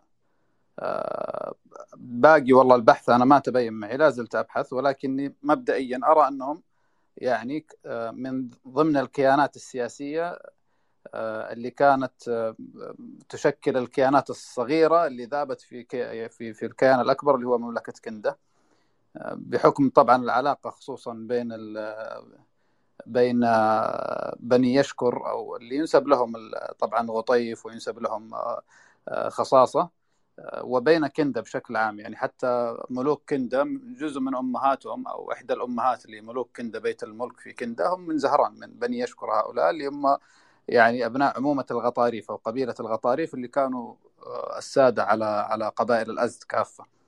فأنا أظن أنه بهذا الشكل يعني. فهذا اللي يعني جابنا الكلام هذا، أنه المفترض كان يعني منهم لو أنهم رجعوا لعلم الأنساب بشكل أفضل لا طلعت نتائج جيدة يعني بحثية. ما أدري النقش أنت حصلته ولا لا، اللي هو نعم اللي هو إلاءة، اسمه إلاءة لقب الخصاص. طبعا هذا النقش في عهد إيليش راح يحضب ملك سبأ وذريدان، والذي يحمل 18 سطر وله رمزين، البرتجام 577، البرتجام 576، حيث يتكلم عن سجن ملك كندة واسمه مالك وكل سادة كندة بسبب أنهم لم يكونوا على قدر المسؤولية ولم يقبضوا على شخص قام بتأسيس دولة أو مملكة بدون إذن الملك، يدعى أمر القيس ملك بني خصاصة. بالضبط، هم بطن خصاصة اللي هم إلاءة نعم. بن عمرو بن كعب بن الغطريف، والغطاريف هؤلاء من يعني سادة الأزد يعني أنتم عارفين أن الغطاريف دخلوا السراء وكان لهم للرجل منهم ديتين ولغيره دية من بطون الأزد، وكان مرباع الأزد لهم، يعني كأنهم ورثوا هذه الخاصية السياسية حتى بعد يعني تشتت هذه الممالك الصغيرة. طبعا في نقش ثاني، هو رفعت في نقش ثاني، رفعت النقش فوق. لم يتم فك هؤلاء إلا بعد ما تسليم أمرؤ القيس ملك بني خصاصة. إيش؟ لأنه بيأثر على الدولة في تلك الفترة. هذا أمرؤ القيس كان بيسوي مملكة في القلب، في منطقة اللي أنتوا تكلمت عليها، اللي منطقة السراء وهذه المناطق، وهذا بيسبب إشكالية كبيرة في طرق التجارة. لهذا تم محاربتها من قبل إيلي شره يحضر، وتم أسر ملوك كندة لأنهم تساهلوا مع ذلك الأمر. بالضبط، هذا اللي ذكرته، العلاقة بين كندة وهذا في هذا النقش بالضبط، أنه كندة بيت الملك في كندة من جداتهم من كان من هذا الفرع الزهراني اللي هم من فرع بني يشكر أو الغطاريف بشكل عام، يعني من جدات بيت الملك في كندة. لذلك ربما هنا تم القرن بين كندة وبين خصاصة وكذا. في نقش آخر أنا ما أعرف، ممكن برضه أكيد اطلعت عليه، اللي هو البعثة اللي راحت وزارت بعض الممالك، وتوقع ذكرت اليهود، ذكرت النزار أو كذا، أيضا ذكرت خصاصة. في نقشين لخصاصة، هذا واحد. في دقيقة بنشوف، أعتقد أنه جبل ريام 17 أظن بالضبط، ممكن دقيقة إن شاء الله أنه يحصلها، لأن هذا النقش جميل جدا. تكلم عن أرض طي ونزار.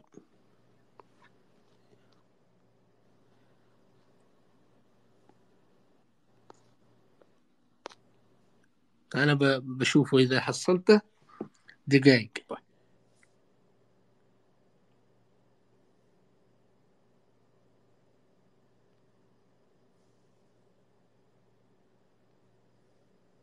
يعني بالنسبة للعلاقة المصاهرة بين بيت الملك في كندة وبين هذا الفرع من زهران اللي هم الغطاريف من يشكر من نصر بن زهران، اللي هو أم معاوية بن الحارث ابن معاوية بن ثور، هي أمه من بني الحارث الغطريف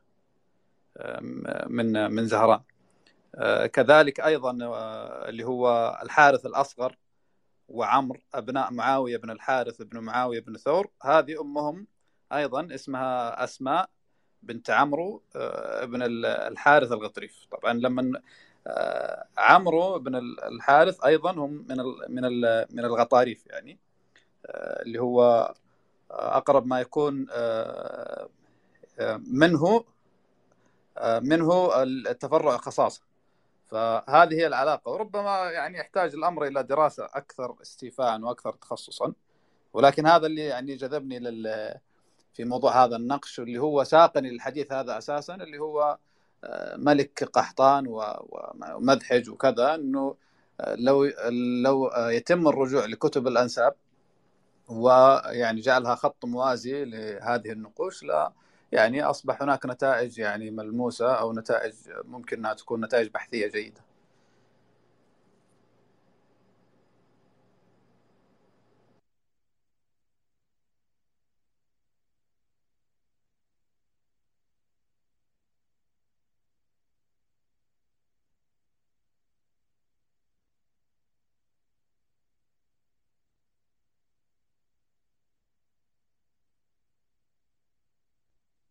أيوة، هذا هو النقش. يتكلم على زيارة اللي هي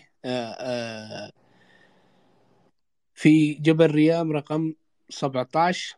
زار المناطق التالية: الأزد ونزار وغسان وخصاصة ومعد وطي ولحيان ولخم والنبط. هذا النقش وجد في ريام في محافظة صنعاء في أرحب. في نفس عهد النقش السابق ولا بعيد عنه؟ لا بعيد شوية. أي هذا اللي يعني برضه للتنويه، إنه لو تذكر زهران هذا بعد النقش الأول بالضبط. وأنا لي يعني مبحث كذا صغير حول بني يشكر، أو اللي هم منهم الغطاريف، يعني حول وجودهم السياسي في الممالك اليمنية القديمة، أنه أولا يعني يتمثل في ملوك مملكة معين اللي هم في من بني غطيف، وبني غطيف هؤلاء أيضا من بنو عمومة الغطاريف من نفس الفرع، يعني أبناء عمهم المباشرين، أيضا في الخصاصة وتواردهم كمملكة قديمة، ثم بعد ذلك وصول هذا الفرع إلى سيادة الأزد، ويعني اللي أنتم عارفين النصوص اللي عارفينها بهذا الموضوع. عموما الموضوع يعني الحديث ذو شجون، وأنا بس حبيت استفيد وأفيد في بحكم أنه الأنساب لا بد من العودة لها، حتى عند الشخص المتخصص في قراءة النقوش لا بد من العودة لكتب الأنساب لتكون خط موازي مع قراءة النقش أيا كان. أيضا المعلومة الأخرى أنه لا يمكن أن نحصر زهران بدوس، لأن البعض يرى أنه دوس هي محصورة فقط في زهران، هناك عدة يعني بطون ذكرت في النقوش، ويعني منها كما شفنا الآن خصاصة ودوس يعتبر من البطون الشهيرة في زهران، ولكن في بطون أيضا أخرى ذكرت في النقوش القديمة لا زال البحث جاري عليها. هذه فقط المعلومة اللي أنا حبيت أشارك فيها، وأنعم وأكرم بالجميع. عموما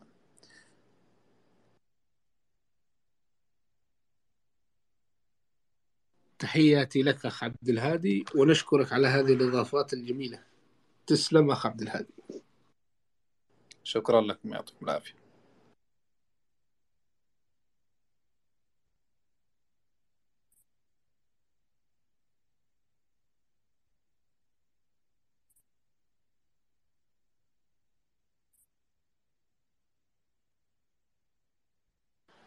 أهلا أبو صالح، أنا آسف انشغلتوا شوية. يا مني شوف الخاص، شوف الخاص. أوكي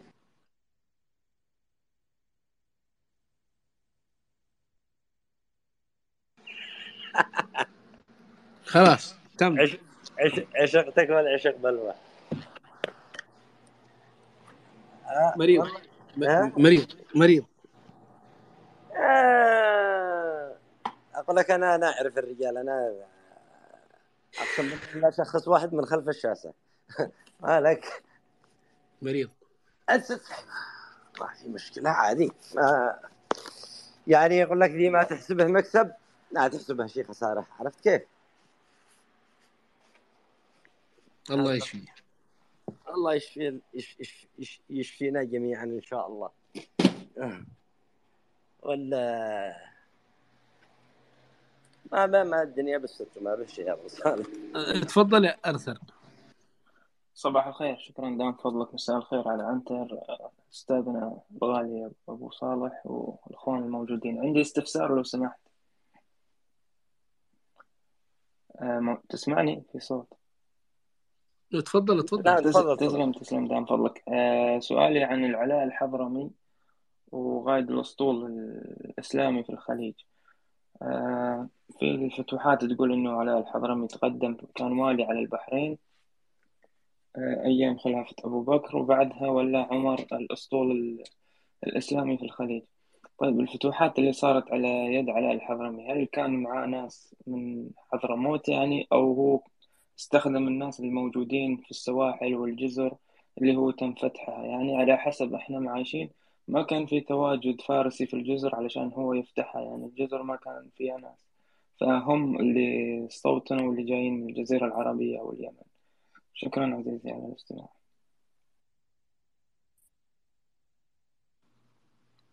طبعا السؤال يتكلم عن أبو العلاء الحضرمي اللي هو الصحابي اللي كان واليا على البحرين،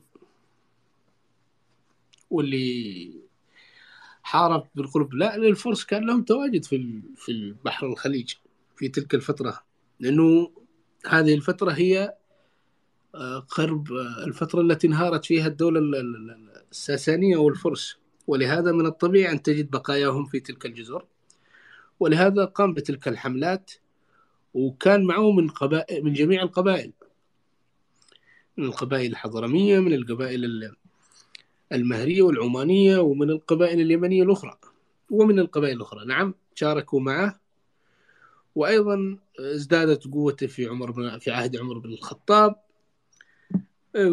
أكثر مما سبق، ويعتبر من الشخصيات العظيمة هذا أبو العلاء الحضرمي. ولكن للأسف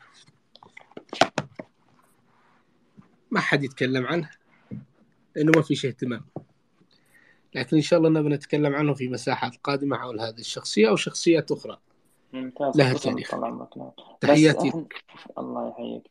بس نقطة عزيزي، إحنا نعرف أن الدولة الفارسية والساسانية ما كان عندها أسطول بحري، يعني الفرس دائما هم ضعاف في تشكيل الأسطول البحري، نعرف في فترات متقدمة. يعني مين اللي قال لك ما عندهم أسطول؟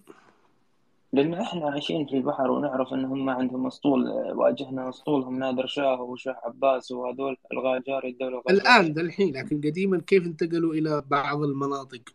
صحيح، بس ما كان قصدي، مش قصدي ما كان عندهم أسطول، قصدي مش ذاك الأسطول القوي اللي يعتمد عليه، لأن أنت تعرف في أيام الحرب مع البرتغاليين والحرب مع الدولة الغاجارية والدولة الصفوية الفرس ما كان عندهم خبرة بحرية، هذا اللي أقصده عزيزي، يعني أسطولهم ما كان هذاك الأسطول القوي اللي يعتمد عليه. ففي الجزر اللي أهلنا موجودين فيها حاليا يعني هم عرب 100%، يعني ما كان في تواجد فارسي علشان تكون فتح. أما إذا كانت في الجهة الثانية أو ما وراء جبال زاغرس كانوا تواجد الفرس، فعلى الضفة الثانية ما كان في تواجد فارسي، هذا أو أن يكون عندهم موانئ بس لانطلاق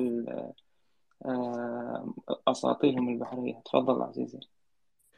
والله شوف، أما من ناحية الفرس أنهم كانوا لديهم بحر فهذا موجود، لكن أنهم ما بعدها ضعفت الدولة عندهم ما أدري. أنا مش متعمق في التاريخ الفارسي كثير، خاصة اللي أتى بعد انهيار الدولة الساسانية، يمكن ضعفت القوة، ضعف شيء، لكن ما قبل كانوا قوة حتى أنهم كانوا يبحرون في بحر الخليج ولديهم نصوصهم، وأيضا أبحروا باتجاه اليونان من البحر المتوسط، هذا دليل على أن لديهم أسطول. فأما من الناحية الأخيرة يعني لو كانوا بتلك القوة التي كانوا فيها زمان ما بيقدرش أبو العلاء ولا اللي معاه أنه يسيطر. أعتقد أنه في تلك الفترة كانوا خلاص منتهيين انتهاء، ولهذا استطاع الأسطول بقيادة أو السفن اللي نسميها بقيادة أبو العلاء الحضرمي من السيطرة على تلك المناطق بسهولة بعد انهيار الدولة المركزية وانهيارها في تلك الحروبات التي حدثت في القادسية وغيرها، انهارت تماما، ما عاد في قوة، تهالكت. لما يموت القلب ينتهي الجسم.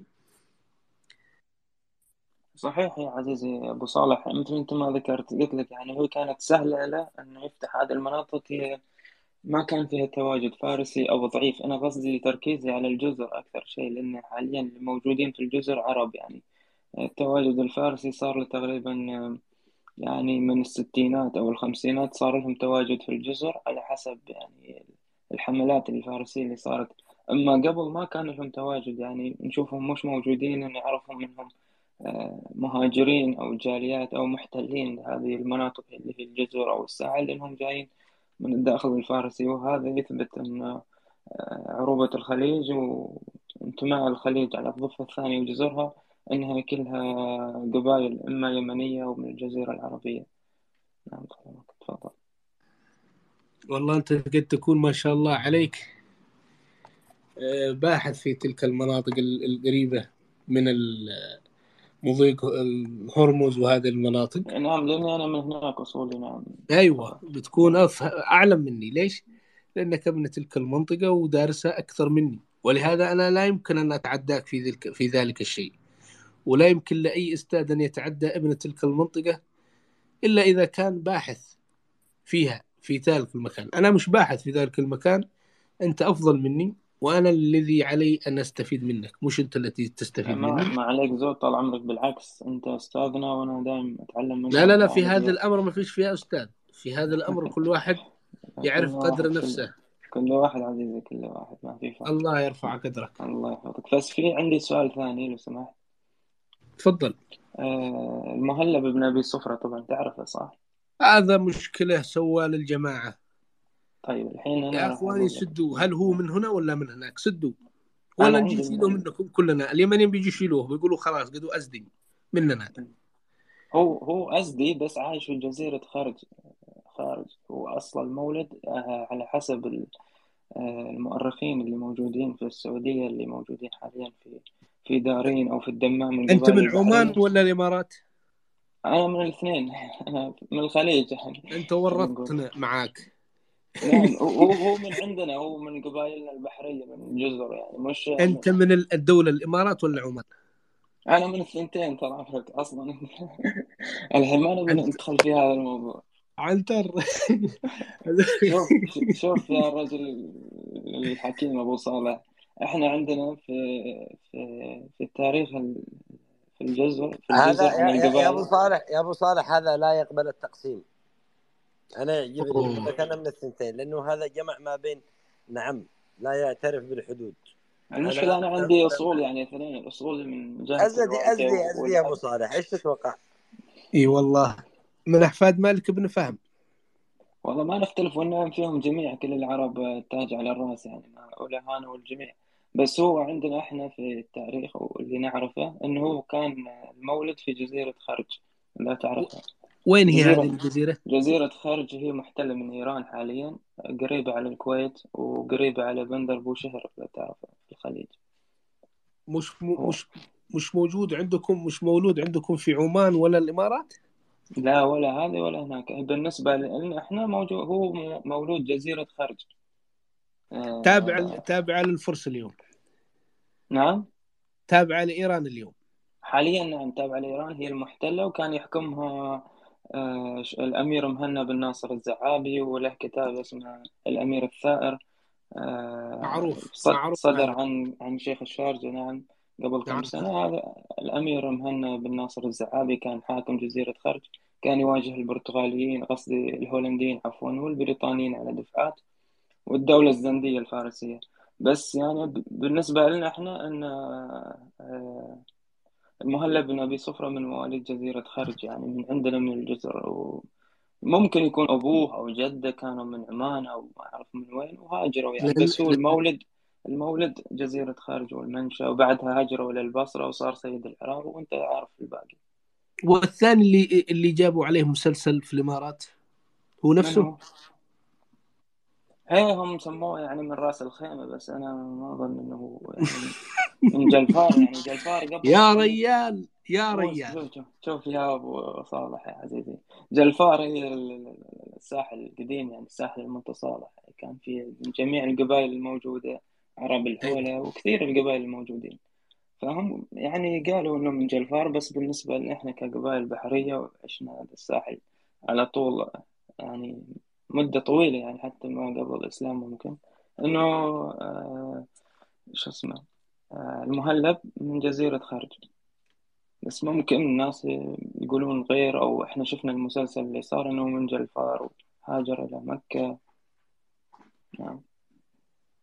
أوه، بس أنتوا، أنا لما شفت المسلسل حق المهلب كانت الإشكالية بين الأخوة العمانيين الإماراتيين مثل الإشكالية ما بين المغرب والجزائر حول شخصية طارق بن زياد، نفس هذه، وفي الأخير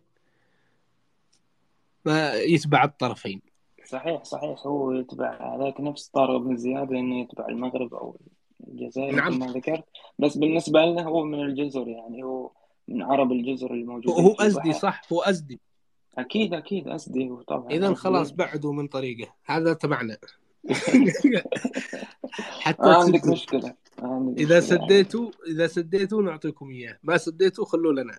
صحيح، أنا مش فاهم، بس يعني ما عندي فكرة عن تاريخ القبائل والجينات وهذا، صراحة أستمع لكم وأعرف، بس أنا ابن هذا البحر في الخليج. نعم يعني أقول لك وجود بعض القبائل اللي كانت من الجزيرة العربية أو من اليمن، يعني هذا الأزدي المهلب كان من جزيرة خارج ومعروف يعني. حتى أنا الحين ممكن أحصل الوثائق اللي تثبت من مؤرخين تاريخيين في الخليج في السعودية يثبت أنه من خارج، راح أرسل لك في الخاص، بس عطني كم يوم أحصله وأرسل لك إياه يعني، مش من عندي، لا، من ناس مؤرخ تاريخي في الخليج وحاصل على شهادات ومؤثر يعني في تاريخ المنطقة الشرقية في الخليج. معروف الرجال يعني. نعم. هو باحث في تاريخ الهجرات من اليمن والجزيرة العربية للجزر والخليج كامل. شكرا طبعا. الله يسلمك. الله يحفظك يا آرثر، وأعتبر أنك دائما تدي تعطينا نبذة عن تاريخ ذلك المكان، لأنك أعلم مننا فيه. هذا وعد منك. أكيد أكيد، أنا دائم حاضر في مساحتك. أنت إذا تذكرني قبل فترة كلمتك عن قبيلة بني معين اللي موجودين أصلهم من اليمن، وأنت قلت لي أصلهم من الجوف وهم موجودين في جزيرة جسم، كانوا الحكام.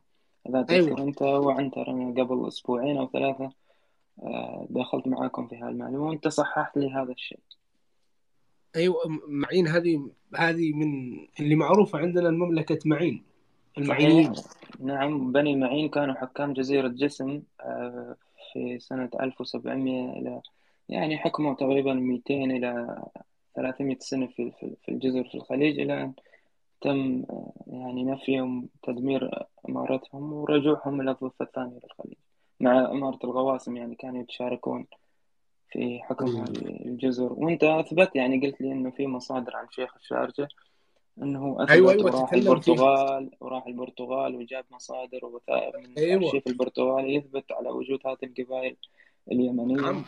بوجودها نعم. في الخليج وحكمها، ويعني انشات لهم حتى للحين عزيزي موجود حاليا القصور او الحصون كلها موجوده، يعني تثبت هذه عروبه المفاعل. يقول الشيخ القاسمي حق الشارقه صحيح ان هؤلاء الحكام في عهد الشاه، تذكر الشاه حق إيران، تم نسبهم إلى الفرس. صحيح. وعندما قام بالتدقيق في تلك الوثائق ذهب إلى البرتغال وقابل ذلك الكاتب الفارسي. قالوا ليش تكتب كذا؟ قال أنا كتبت لأنه تابع الدولة، يعني خطاط حق الدولة زي بعض الشخصيات. فقال أنت قاعد تغير التاريخ. قال إيش أسوي؟ أنا أتبع دولة. حق الشارقة قام بتصريح في ندوة كبيرة، تعرف حاكم الشارقة، قال أن هؤلاء هم قبائل يمنية قحطانية كانوا يديرون الحكم في تلك المكان، ويحدد كل شيء، وموجودة في الوثائق البرتغالية، وأنه هو اطلع عليها بنفسه وتكلم عن شخصيات البرتغالية حول تلك الوثائق، وأعتقد أنه معه نسخة من تلك الوثائق التي تؤكد أن هؤلاء الحكام هم عرب وليس فرس. صحيح، كان قائد الحملة هذيك الفترة ألفونسو ألبوكيرك، إذا أنا ما كنت غلطان كان هو القائد الأسطول البرتغالي.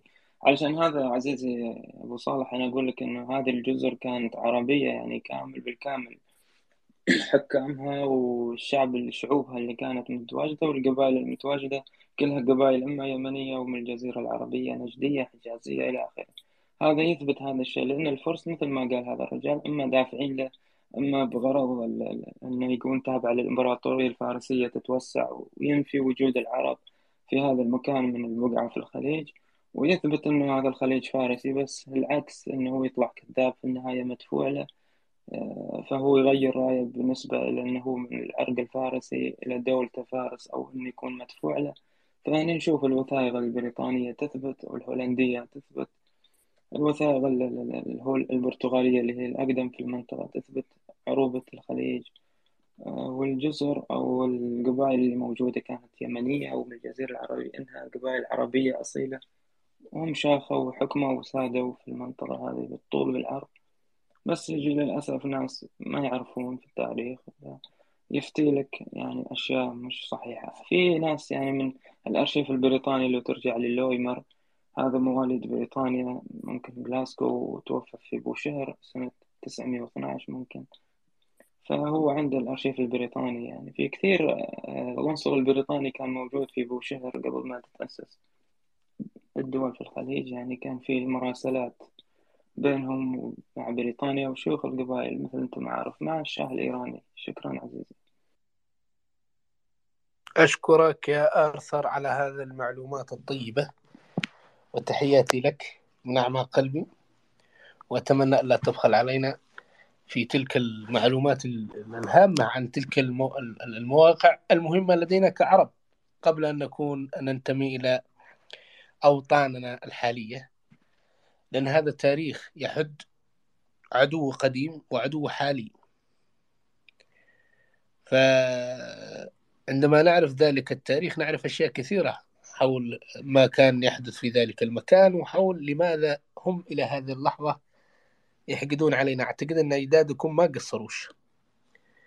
ما قصروش معهم في العمليات العسكرية في ذلك المكان، لهذا الحقد متسلسل. عشان هذا هم ينفون وجودنا في الجزر أو في البحر. أنت تعرف ممكن نسرد لك أسماء معروفة، يعني عندك حلف عرب الحولة مع الغواسم مع أرحمة بن جابر والجلاهمة، يعني تقريبا 1700. فكان في تصادم كبير مع القوات كانت أوروبية أو الإمبراطوريات الفارسية البيزنطية أو القاجارية، الشاه نفسه، الحملات الهولندية. في كان تصادم كبير بين القبائل اللي أصولها عمانية، أصولها يمنية، أصولها من الجزيرة العربية. كان في تصادم كبير بينهم وبين الفرس. يعني طبعا الدولة الزندية بقيادة كريم خان شنت حملات كثيرة على على لنجو وشهر. في تصادم كبير كان في، يعني في كان تحالف يجي يعني بعض القبائل من الضفة الثانية للخليج تدعم عيال عمهم على الضفة الشرقية، ونفس العكس نفس الشيء. فشوف شخص واحد اللي هو مير مهنا الزعابي حاكم أو شيخ جزيرة خرج، هو كان الوحيد اللي تصدى للهولنديين وطردهم من الخليج بالكامل، يعني دمر سفنهم. سموهم الغراصنة أو سموهم هذه الأسماء اللي غير صحيحة علشان يشوهون اسمهم. ففي نعم كثير في أشياء أنا ممكن أسرد لك، يعني تاريخ الخليج البحري في كثير تاريخ مشرف وتاريخ كبير. نعم أنا دائما أقول تاريخ الخليج البحري خاص يحتاج للسرد من جديد، يحتاج صياغة التاريخ من جديد، يحتاج ناس رجال خالصين يعني، فبدون يكونوا متجردين من أي قبلية من أي انتماء من أي عرق من أي شيء، فيسرد لنا بس تاريخ الخليج الصحيح. في فكرة في نقطة كانت عندي بس أنا نسيت، بس استرجع الفكرة راح أكلمك. نعم صحيح ذكرت عن المهلب، يعني أعطيك وعد أني راح أبحث في حساب الرجال اللي قلت لك، وراح أجيب لك وثيقة يعني من حسابه أنه من جزيرة خرج، يعني مش أنه يكون من عمان أو من جلفار، لا من جزيرة خرج من عندنا، يعني هو ابن الجزر. إن شاء الله أقدر أجيبها لك في كم يوم عزيزي وأرسلها لك إن شاء الله يا أرثر. أخ عنتر تسمعني معك right. أبو صالح تفضل. ناخذ الجنبلي ونختم الجملي. تمام.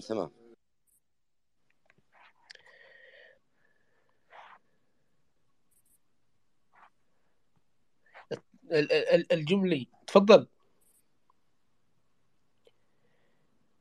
قبل أن ننتقل لك نشكر الأخ أرثر على كل هذه المعلومات وتحياتي له، لأنه قدم معلومات جميلة جدا ويحتاج الشكر عليها ولا يمكن أن يعدى بدون شكر. الجملي العفو طال عمرك، ما عليك زود، الله يرفع قدرك. العفو طال عمرك، حاضرين لا يهمك. غذيتنا شكرا الله يسعدك. شكرا لكم على إتاحة الفرصة وشكرا على الاستماع. لا مساحتك. شكرا لكم، شكرا ما عليك زود. الله يحفظك. الجملي تفضل. أسعد الله مساكم، وأشكرك جدا يا أبو صالح على هذه المعلومات وعلى هذا المجهود والمساعي الطيبة. بس أنا حبيت بين أتابع المساحة وللاستفادة ليس إلا، يعني ما فيش عندي أي معلومات تاريخية إلا ما أخذناها من عندهم، ورسالتي أرسلتها لك بالخاص. أشكرك.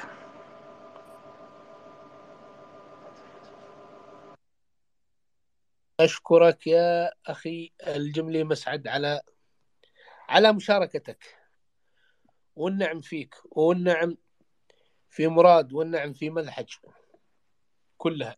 تحياتي لك والله يسعدك، ومشاركتك وصوتك يعني شرفنا. أرثر تفضل. بس عندي معلومة صغيرة بعطيك إياها عن حكم البحرين. كان حكام البحرين آل مذكور وآل حرم قبل وجود الخليفة الحاليين.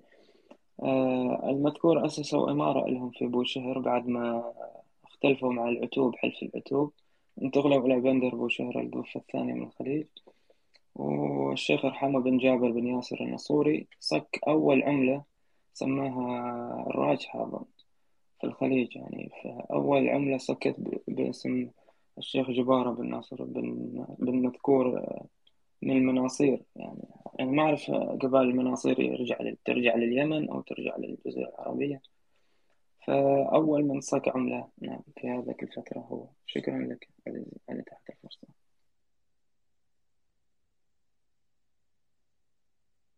صك عملة وين؟ هو صك عملة أول ما حكم بعد ما تخلى عن البحرين هاجر إلى بندر بوشهر، أسس له إمارة خاصة فيه. من هو هذا؟ الشيخ مذكور آل مذكور. من أي قبيلة؟ من المناصير. والمناصير من وين؟ هم يرجعون لبني خالد حكام الأحساء. بنو خالد والله ما نعرفهم. بنو خالد من وين؟ بنو خالد الدولة الجبرية، وبني خالد حكام الأحساء، معروفة إمارة بني خالد. هم من من من من من معد ولا من الأزد؟ هذه ما أعرف، أنا ما أعرف يعني ترجع لأصولهم. بني خالد بس نعرفها هي كانت إمارتها في والنعم فيها أي والأحساء كانت معروفة، بس ما أعرف ممكن الإخوان يفيدوك. بني خالد ما أعرف يعني. والله والنعم بس معروفة إمارة بني خالد عزيزي الرجل الحكيم، أظن تعرف. نعم فيها معروفة في المنطقة الشرقية نعم، بس ما أعرف شو ترجع يعني للأسف. هل هي من مثل أنت ما قلت أزدية أو ما أعرف والله، ممكن هني الناس يفيدوك أكثر، بس أنا بس مررت معلومة للأخوان الموجودين. ولك شكرا عزيزي. الله يرفع قدرك يا أخ آرثر، ونشكر الأخ الجملي. عنتر خلك معه عشان نختم. تفضل أبو صالح. خلص أولا نشكر الجميع، كانت اليوم مساحتنا عن مذحج، ذكرنا 14 نكش التي ذكرت مذحج فقط، والتي موجودة في داسي فقط حتى اللحظة، غير البطون وغير القبائل الأخرى المذحجية، وذكرناها بالرمز عشان ورفعناها فوق بالصورة، وبعض النقوش ما لهاش صورة في داسي، ولكن ذكرت المصدر والكتاب مثل زيد علي عنان، مثل مطهر بن علي الإرياني، نكشين ما فيش لها صورة ولكن موجودة في الكتب، وموجودة في معبد أوام النكشين، ووضعت رموزها عندما تكلمت في التسلسل حول هذا النقوش. وتعتبر مذحج من القبائل اليمنية التي موجودة في اليمن والمملكة وبقية المناطق في الجزيرة العربية، وأيضا في بقية المناطق العربية خارج الجزيرة العربية حتى وصلت إلى الأحواز وغيرها. ولكن لم نتكلم عن النسب ولم نتكلم عن امتدادها، تكلمنا عن ما وجد في النقوش لكي لا نتشعب أكثر. وكانت المساحة جميلة جدا والمشاركات جميلة، طلع معنا الأخ ياسر والأخ عبد الهادي والأخ آرثر والأخ الجملي والأخ محمد والأخوة، كلهم كانت مشاركاتهم جميلة جدا حتى ونختلف مع بعضهم، لكن نحترم وجهة نظرهم، هذا علم وهذا تاريخ، ومدام نحن نتكلم عن فكرة هذا لن يدخل في أي حساسية. أما إذا تشخصت الأمور فهنا نبتعد عن أي حوار في شخصنة الأمور. تحياتي لكم جميعا وفي أمان الله، وتفضل يا أخ عنتر أختم. الله يسعدك. شكرا أستاذ أبو صالح، ونشكر جميع الأخوة الذين تداخلوا معنا، وإن شاء الله نلتقيكم في مساحة قادمة بإذن الله تعالى. والعفو منكم أني انشغلت شوية ما أعرف يقد. نشكركم وإن شاء الله نلتقيكم في مساحة قادمة بإذن الله وحدث تاريخي آخر. شكرا وإلى اللقاء.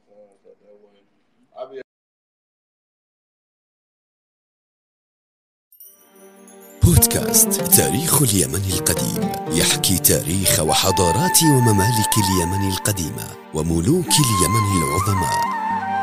تابعونا على قناة الرجل الحكيم في جميع منصات التواصل الاجتماعي، وشاركونا بآرائكم وتعليقاتكم. هنا التاريخ، هنا الحضارة، هنا جذور الأسماء لم نفترق أبدا.